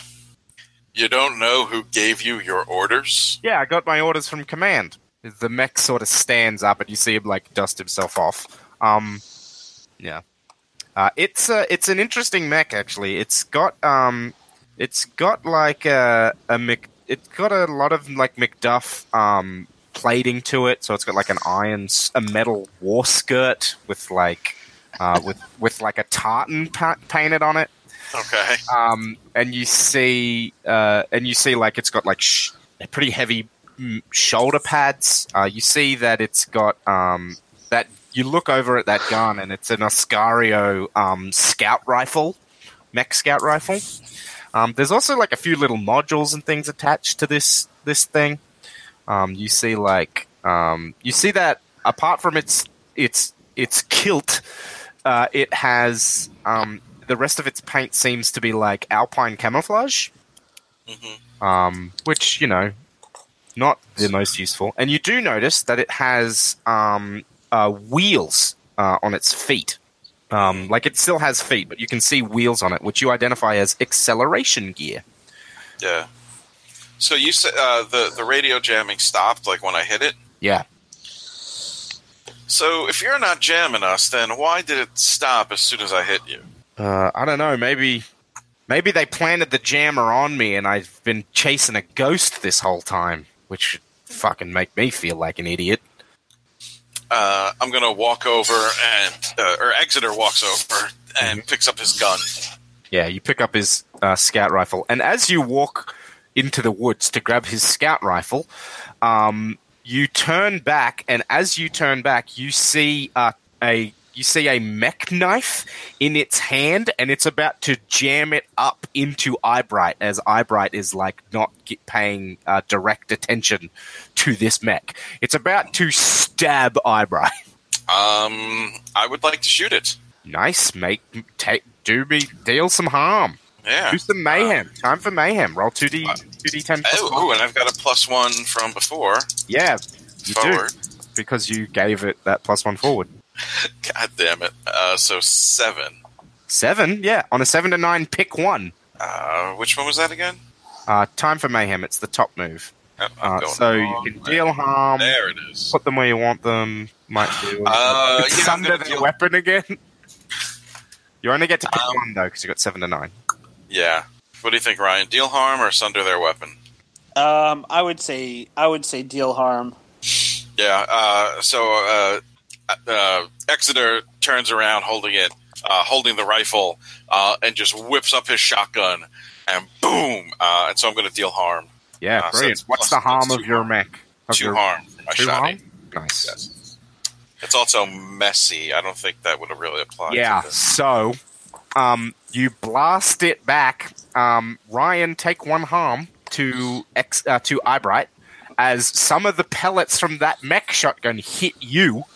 Um, and we see all the like half the panels on this on this mech like scatter into the into the forest and it like falls back and it like rolls um throws the knife into its other hand, and then you see those wheels on its feet spin up, and it charges forward at the Eyebright. Um, all right, Eyebright is uh, bringing that bringing that glaive around so that it charges straight into my pole arm. Nice. uh, time for mayhem. Roll me two d10. Um, And you got a plus one for this roll because of our uh, bonus from, from when we loaded out. I mean, I think you mean Yes. two d six, but I, I yes, sorry. No, All you right. get to do ten because you're special. um, I also got a seven. Nice. So, um, pick one from the list. Oh God. Um, I am gonna say, um, I'm gonna say that I that I put them where I want them. Nice. Um, so um, this uh, Oscaro mech charges at me. Uh, I I bring my I bring my glaive up, um, and uh, maybe maybe it uh, it has to like skid and and um, like break its uh, break its stride and, and maybe it like it, it falls forward into into more of a, an uncontrolled skid um, than a than a run in order to to dodge my blade. Uh, but it's it's basically um, it's basically uh, prone now. Mm-hmm. Nice. Um, Also, I think I'm going to collapse the next technical or violence move thing. I'm going to just. I think I'm going to just collapse that into the same thing as put you where the where you want them, okay. and I think that'll make Oh, the okay. wording better. Um, but I'll do that after this. So yeah, you're taking put them where you want them. Yeah. Yeah, and so they're like sprawled on the ground or something. Uh, yeah. Yeah, Just so like as, in a- as they like skid past you, sort of just dodging your glaive, their knife like scrapes against the Eyebright's armor, uh, and you take one harm. Right. Uh, and then it like eats the dirt, but you have put it where you want it. Now, why'd you do that? And uh, Exeter walked forward and shoots it again. Nice. I don't think that we need to roll for that. I think you just deal your harm, and you just put your shotgun to its armor and blast it, and the and you just you just see it go. Are you trying to kill the pilot or the mech? Um, just the mech. Cool. So you just blast at it, uh, at its like joints, and this thing is just wrecked. And then the and then you see the cockpit blow, and the pilot like puts its hand put their puts their hands up, and you see somebody in like a sleek, form fitting um, Oscaro uh, uh, uniform uh, inside this mech as they put their hands up. Uh, Exeter like crouches down in front of him uh, and turns on the speakers again. So, is this what you guys are doing now? Pretending to be Macduff and going on patrols? Look, man, I'm just doing my job, okay? I got five kids to feed. Sure, they're What probably you- gonna they're probably gonna want to interrogate him back at tactical. Yeah, but then we got to carry him back. You could com- you could contact command and ask them what you want to what they want you to do. Well, our signals aren't being jammed anymore, so yeah, I'll, I'll radio back to tactical and say that uh, we ran across a, an Oscaro mech on patrol disguised as a Macduff. Uh, it had the it had the Macduff IFF signal, but uh, it drew on me, and uh, we've disarmed its mech and captured the pilot. Uh, please advise. Uh, be advised, uh, recon team.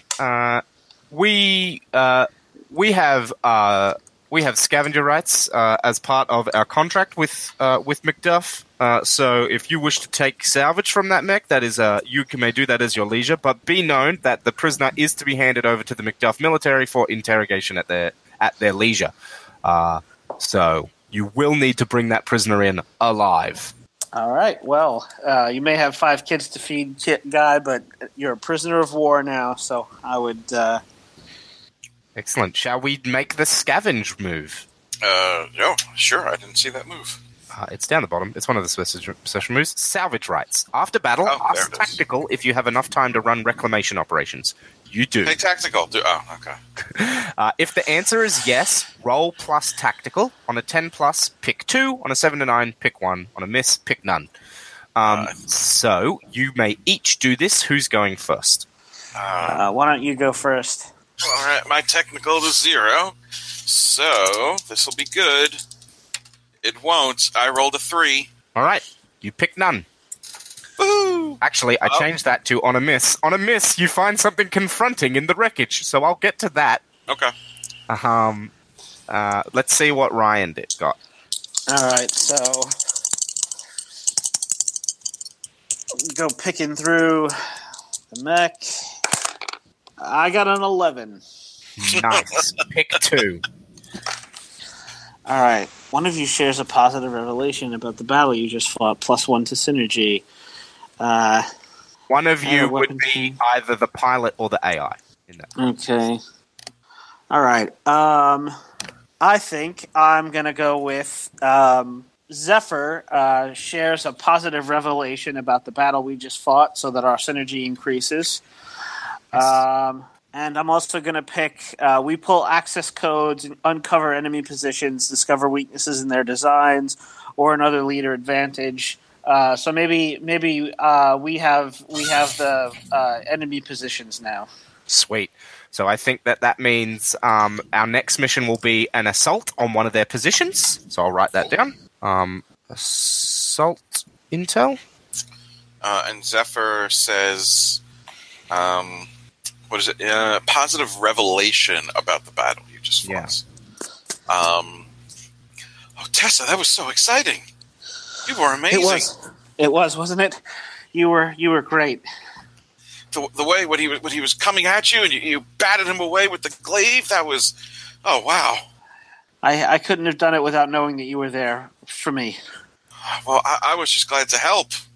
We make a good team. We we do. Ding the pain a little, but uh, we got through our Ah. first mission partially. That's all right. Paint can be repainted. Nice. Take plus one synergy. So your synergy is now one. Sweet. Nice. Uh, also, I think on. No. Right, right, right, right, right. Yeah, yeah, yeah. I was going to say on Time for Mayhem, I think you take a synergy, but no. I think I will change that from move as one take plus one synergy to take plus one synergy when you get a 10. So let's do that. And uh, yeah, if you got a. Yeah, and that'll be in effect next time. Um, take plus one to synergy. Um, cool. Um, yeah, nice. So you chose, yeah, you chose to share a revelation, and what was the other one you picked? Um, Uh, the I intel- Oh, and the- Intel. yeah. Right, right, right. Cool. I pulled their positions out of the Yeah, nice. uh, computer or whatever. Cool. Uh, and yeah, so I think as he's pulling the like running the access codes and stealing data from the mech, um, Alistair, you see you are looking at the tartan pattern on this mech, and you recognize the tartan pattern. Um, and then you turn over the panel as you pick it up, and you see um, a serial number and Reagan runs the serial number for you, and she says, uh, oh, "I'm so sorry, Alistair. Who was it? Um, Ryan, this is somebody that Reagan and Alistair have fought with before, as in on the Macduff side, they'd fought together um, Okay. with the mech that these parts were taken from. Um, so, if you'd like to take over the role playing of this from here, Okay. Um, it was it was Doug. God damn it. Uh, yeah. My Alice- my files my files say that uh, he was he was to be rotated out of this sector. Yeah, he was. Uh, Alistair turns his, his like external mics back on. Where'd you get the Macduff parts for this mech? what? where did you get the Macduff parts for the mech? I mean, we got them from lots of places. You know, you just take them off the mechs that you take down. Standard salvage, reclamation ops. Do I know uh, in character like what's the the the Osakura Osaka whatever uh, Scaro. Oscara? I came up with the name too. Oscaro take no prisoners. Okay, that's what I was going to ask. Of Yeah, course they don't. yeah. Clan Mc- M- Macduff takes prisoners, but they also torture people. So you know, it's not. It's No, not. Oscaro takes no prisoners. Clan Macduff takes prisoners and likes to torture them. Yeah. I'm gonna try and keep it. Neither one of these sides is moral. Is the moral high ground. So, also out of character, then um, something like the mech shotgun that does two harm to a mech Yes, is like instant kill on a person, right? for sure. Okay. Um, and the synergy is between the pilot and the AI. Yes, it's how uh, connected you are. I'm thinking I might change that so that it doesn't take you a minus one from your synergy. But for now, it is a minus one to your synergy. No, no, that's fine. I'm just thinking. Uh, so um, Exeter uh, stands up because they were kind of like squatting in front of the fall mech. Actually, I am going to change it now. It doesn't give you a minus one to the synergy. To your synergy, the pilot Okay. takes a condition, Oh, okay. uh, and that condition is going to be. Um, Enraged. I was going to say bereaved. Okay. Uh, you and Doug had a strong connection. Um, Okay. You fought well together. Um, uh, so make note that you have the bereaved condition. Yes. Um, so yeah. So uh, Alistair sighs as the Exeter stands up. Why? Why'd you have to do that? What do you do? Uh, I'm gonna I'm gonna flip over the other pieces and see if there's any other serial numbers on them. Yeah, I think you noticed that um, on the on the armor that they put onto this Oscaro mech to make it look like a Macduff mech. You see, you spot parts from at least three different mechs. You recognize the only person you recognize the serial, or rather, Reagan finds the serial numbers for all of them, and you fought with all of them, but Doug was the one that you had the strongest Yeah. connection with. The others were good people. Like everybody in this war is good people, but Yeah. like you all do horrible shit. So uh, Alistair uh, takes those parts of the serial numbers, kind of like dog tags, Mm-hmm. um, and because he, he, we we've established you know, he's got like mesh netting all over, so he just kind of Yeah, so you take that you take that piece of the tartan and then you take one of the shoulder pads and Yeah. then you and then you take this uh you take this like this um back plate for the hand. Okay, yeah, Actually no, you take you take one of you take a a, a piece of the face mask of the mech. all right, guy, get back in your cockpit. What? Get back in your cockpits. Um I think Eyebright picks this up as as you watch yeah, like he's climbing back into the cockpit and I think that's when Eyebright notices it. Um, sir, What? his his mech's disabled. Uh, we, we're not going to be able to get him back to base in that. Uh, I'll show you a trick. Uh, so once he climbs back in, uh, the Exeter like takes the takes the door Mhm. and slams it shut, so it kind of jams. Mm-hmm. uh, and then takes a few minutes to just like rip the limbs off the mech. Mm-hmm. So it's just like the cockpit. I'm assuming the cock the cockpit's Yeah, in the yeah, yeah. You're, you're turning the cockpit into a prison, right? Exactly. Yeah. Uh, and gives it gives it a few good whacks to you know like dent it so that so he can't open the door while we're walking. Mhm. Uh, and then it picks it up. There we go. Now he won't squirm. I fully thought you were going to murder that guy.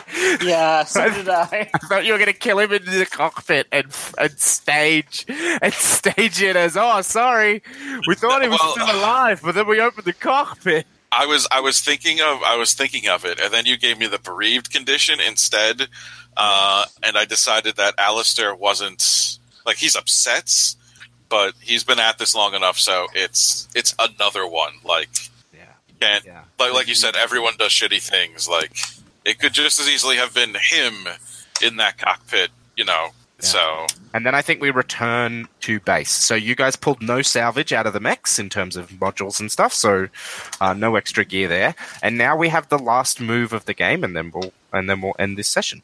Um, so the last move of this session is after battle, you and your AI debrief, run repairs, and heal up. Uh, so roll plus your synergy, um, and then pick what you're doing, and then and then we'll narrate. Um, then we'll narrate what that looks like. Um, so who would like to go first for we made it? uh, you can go first, Ryan. All right, I'll do it. So roll plus synergy. I got a seven. Nice. On a seven to nine, pick one from the list. You can remove one harm from the pilot, remove one harm from your mech, or clear a condition. All right, um, I'm going to remove one harm from my mech. Nice. Either way, the pilot or AI share a fear, a, a memory, or an insight. Take plus one synergy. So who is sharing? Um, I will. Tessa says to Zephyr, I, I wasn't sure about Alistair there for a moment. I thought that Exeter was going to wax that guy. So did I, and that would be a flagrant violation of the rules of combat. Maybe. Maybe Exeter isn't isn't such a bad partner after all. They did protect you. They did. Um, Yeah, that, Ah, that yeah. can be enough. I guess no, they protected us actually. this She is, was- they, yeah, they protected us. yeah. Um, so I, I guess in that case, then, um, yeah, uh, I was I was going to say that uh, maybe um, Eyebright opens a channel to Exeter and and you know just says. Uh, you know, we just uh, we just wanted to say, you know, thanks for having our back out there. Of course. We're partners now. Nice. So take plus one synergy, Ryan. Okay. Uh, and then we will switch to the Exeter. So yeah, we, we've returned to base. You're in your you're in your little combat base. Um, so roll me two d six plus your synergy. Uh, that is a six. Okay. My dice Um, either roll well or don't. So, Yeah. On a so miss, don't clear anything. on a miss, tick none. Yep. Um, but you do still take plus one synergy because you got through a battle together. Um, Okay. And either the pilot or the AI shares a fear, a memory, or an insight. Uh, the memory, by the way, doesn't have to be from that battle. It can be from in the past, so you could like be drawing parallels. Uh, okay. Uh, so, so yeah, so uh, Alistair's going to share his mem- a memory. Cool. Um, so he, he, you know, we get back to base. He climbs out of the mech uh, and he tells uh, the. I'm assuming there's like other people who come to like handle like reloading stuff and clean it Yeah, out. And he tells them, uh, you know, he points out the three Macduff things and tells them to make sure they get back to the Macduff people, uh, you know, for the serial numbers. Mhm. Um, and he he walks to the mess uh, and goes to the bar and pours out two drinks. I was gonna say there wouldn't be a bar, but then I'm like, this is a fucking mercenary camp. There, there's a bar. Yeah. A bar that probably serves cocaine. Or if, state if there's no bar, then he goes back to his bunk and there's a bottle. But Yeah, no, I definitely think be- there's a bar. It's a mercenary company. There's a fucking bar. yeah, that's true. Uh, so he, uh, yeah, so he poured, he gets uh, two drinks and he sits down. remember, uh, remember the first time we met Doug? I do. He was uh, he was just like just like that Tessa over there, all young and full of Yep. full of enthusiasm. Yeah, he was a good kid. what was your relationship to uh, Doug's AI? Are you asking me or Ryan? I'm asking both of you. Oh. Um, hmm. So let me. So let me. So the AI thing. That's every mech. Like that's not just us. we that's haven't how we haven't established in in our setting yet whether all mechs have AIs or whether your mechs have AIs and Okay. others do not. I was actually going to ask about that before because we have salvage rights on on that mech. What happens to the AI? Like, If the it mech like- is down, then the AI is down. Like if the mech's destroyed, the AI is gone. okay, Um, it's I not going to say the AI cannot be salvaged after a mech has been totally destroyed. Okay. There's a I was move. gonna- There's a move for the AI emergency dumping its core into the into the net, basically. Okay, Um, but uh, I was going to yeah. say, is there is there like a black box or something that we can recover with the consciousness on it, or I don't. Not the AI's consciousness, all right. and it would have been the Oscario Max AI either way. Yeah, Yeah. Yeah. No, I, I Um, figured that. It's perfectly fine to say you didn't have much of a relationship with it. Yeah, I feel I feel like a pilot wouldn't necessarily have much of a relationship with another pilot's AI. Yeah, just at least at least how we've done it so far. Yeah. Yeah. Um, what's her What's her face? Uh, Reagan might have had a, a, a more of a relationship with uh, with Yeah, the, Doug's the AIs probably like communicate with each other really quickly to like share tactical data and battlefield positions and whatnot. Sure. Um, I think somebody walks into the bar and is about to sit on the seat where um next to you and then sees the drink there and like scooches down the bar. Yeah, like whoop whoop. It's We, probably uh, it's not another pilot. It's like another grunt, and they see you and they see the drink and realize, oh, hang on, this is a pilot. They're probably on a date with their AI or something. sure.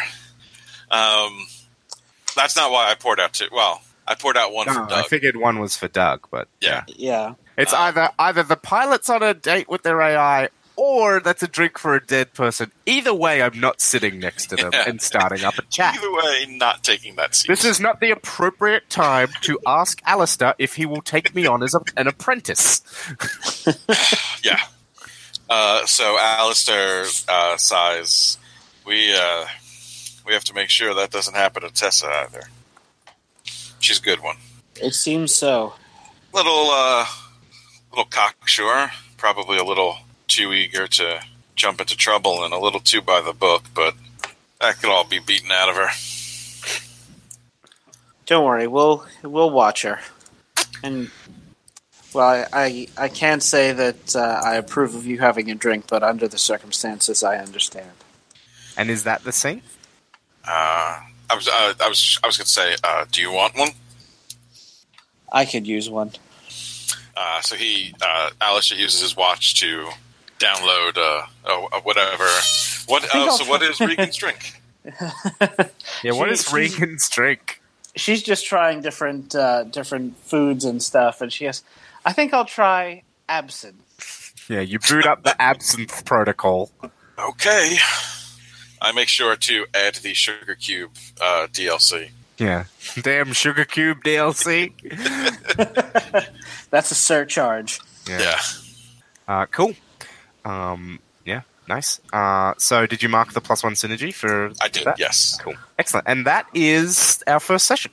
Uh, so we'll play again next week. Uh, we'll organise the date for that in the uh, in our private email chat that we've got going for this, and I'll try and type up the notes and everything for you by um, by uh, I'll try and do that on Monday, um, Monday your time. Um, but uh, yeah, what did you guys think? Did you enjoy it so far? Yeah, I like it. Yes, it was a lot of fun. Um, Yeah. I like It's the. a, it's a cool uh, idea. I, I like the the tonal dissonance between like the um, the close bond relationships that the pilots have with their AIs, and you know the the war torn like profiteering setting that we've established. It's very much like you know we're all trying to hang on to our humanity in this horrible bullshit, and Yeah, so the pilot's the pilot death move has a line that I quite enjoy, uh, which we haven't seen yet, and maybe we won't see it. But uh, and also there'll be an opportunity to heal at the beginning of the next session because when you use the suit up move again, you'll be able to clear conditions and stuff. Um, but the the mech the the pilot death move, I'll go first. Is when your pilot must take one more harm but can't roll. Just roll. On a 10 plus, they are reminded what they are fighting for. Sorry, you are reminded what you are fighting for. Clear one harm and continue. On to 7 to 9, tactical will tell you what you must sacrifice to survive. On a miss, you're dead. Yeah. Um, but yeah, Yeah, the, remind them what they're fighting for, and then it's like, fuck, I can't die here. I can't die in this place. Yeah, I like that. What about all the children in the orphanage? Or whatever it is you're fighting for. Where'd you get the title of that one from? I'll go first. Um, that happens a lot in Iron Blooded Orphans, where somebody's like dying and they they're like, "I'll go first. But it also happens in lots of stuff where it's like, "Oh, I'll I'll go on ahead. Like, I'll go to the gates of hell and and make sure Right, that will yeah. be fine as I wait for you." And then the mech the mech one is called "I know why you cry." I know now why you cry. Terminator. Yeah, Yeah. because I like Terminator. Of course. um, but yeah, I think we'll no, leave it really there. Uh, did anybody want to do any shout outs or anything? Or say anything? Um, if anyone's Um, we- watching, we're probably going to be doing a Patreon live stream next Wednesday. Wednesday. Yeah, and we don't Yeah. know when that'll come out in relation to when this is released. But if you're watching the live stream of our show next Wednesday, Yes. Amer- US East Coast time, Yes. Jake will be doing if a live you're stream. watching this later, then sorry. yeah, indeed. We'll be uh, we'll be playing second edition Eclipse Phase. Oh, nice! Second edition Eclipse Phase, cool. I got to play that recently, actually. Is it good? It's all I right. haven't played yet. I don't mind it. Um, I I like it a lot more having played it than I did when I first read about the second edition changes. There are a lot of them where I'm like, I get why you did this, but also, why Yeah. did you do this? um, things to do with initiative, because I just generally don't like initiative in games. As you can see, there's no initiative mechanic in my game. There's not. Um, yeah, cool. Um, fantastic. So yeah, please check out Ragnarok. Um, they're another. Oh yeah, play- do that too. they're another actual play podcast. Uh, their stuff tends to have a lot. Uh, they tend to do a lot of lighter in tone games, but they do do some serious games as well. Um, well, they, their their episodes tend to be lighter in tone. They obviously play fucking horror games like Eclipse Yeah. Phase and Delta Green and stuff. Well, that was that Eclipse Phase game where we had a sleepover. Yeah, yeah, good. I'm Um, pretty sure there's more than one of those. Uh, but yeah, they do some wonderful work. I really love their fiasco scenarios, so please check out their fiasco, fiasco games. Oh, thank you. Um, and uh, thank you for uh, for listening to us. Uh, and I hope that you would come back for the uh, future episodes of Live, Love, Die. Please check out the other Powered by the Apocalypse games we've played. Um, I would uh, highly recommend that you check out our Night Witches game, um, which uh, which is just a fantastic game in general, and has an all female cast for that episode, or an all lady cast at the very least. Um, other than that, um, please let us know what you thought of this game and what you thought of my RPG, Live, Love, Die. This is the first time we've well, it's not the first time we've played one of my. It's the first time we've played one a tabletop RPG that I've written. We did play a LARP of mine uh, on the stream on the on the show once before. Uh, so let us know what you thought of it and let us know what you thought of this episode. Uh, but other than that, farewell from the past. I'm Ray.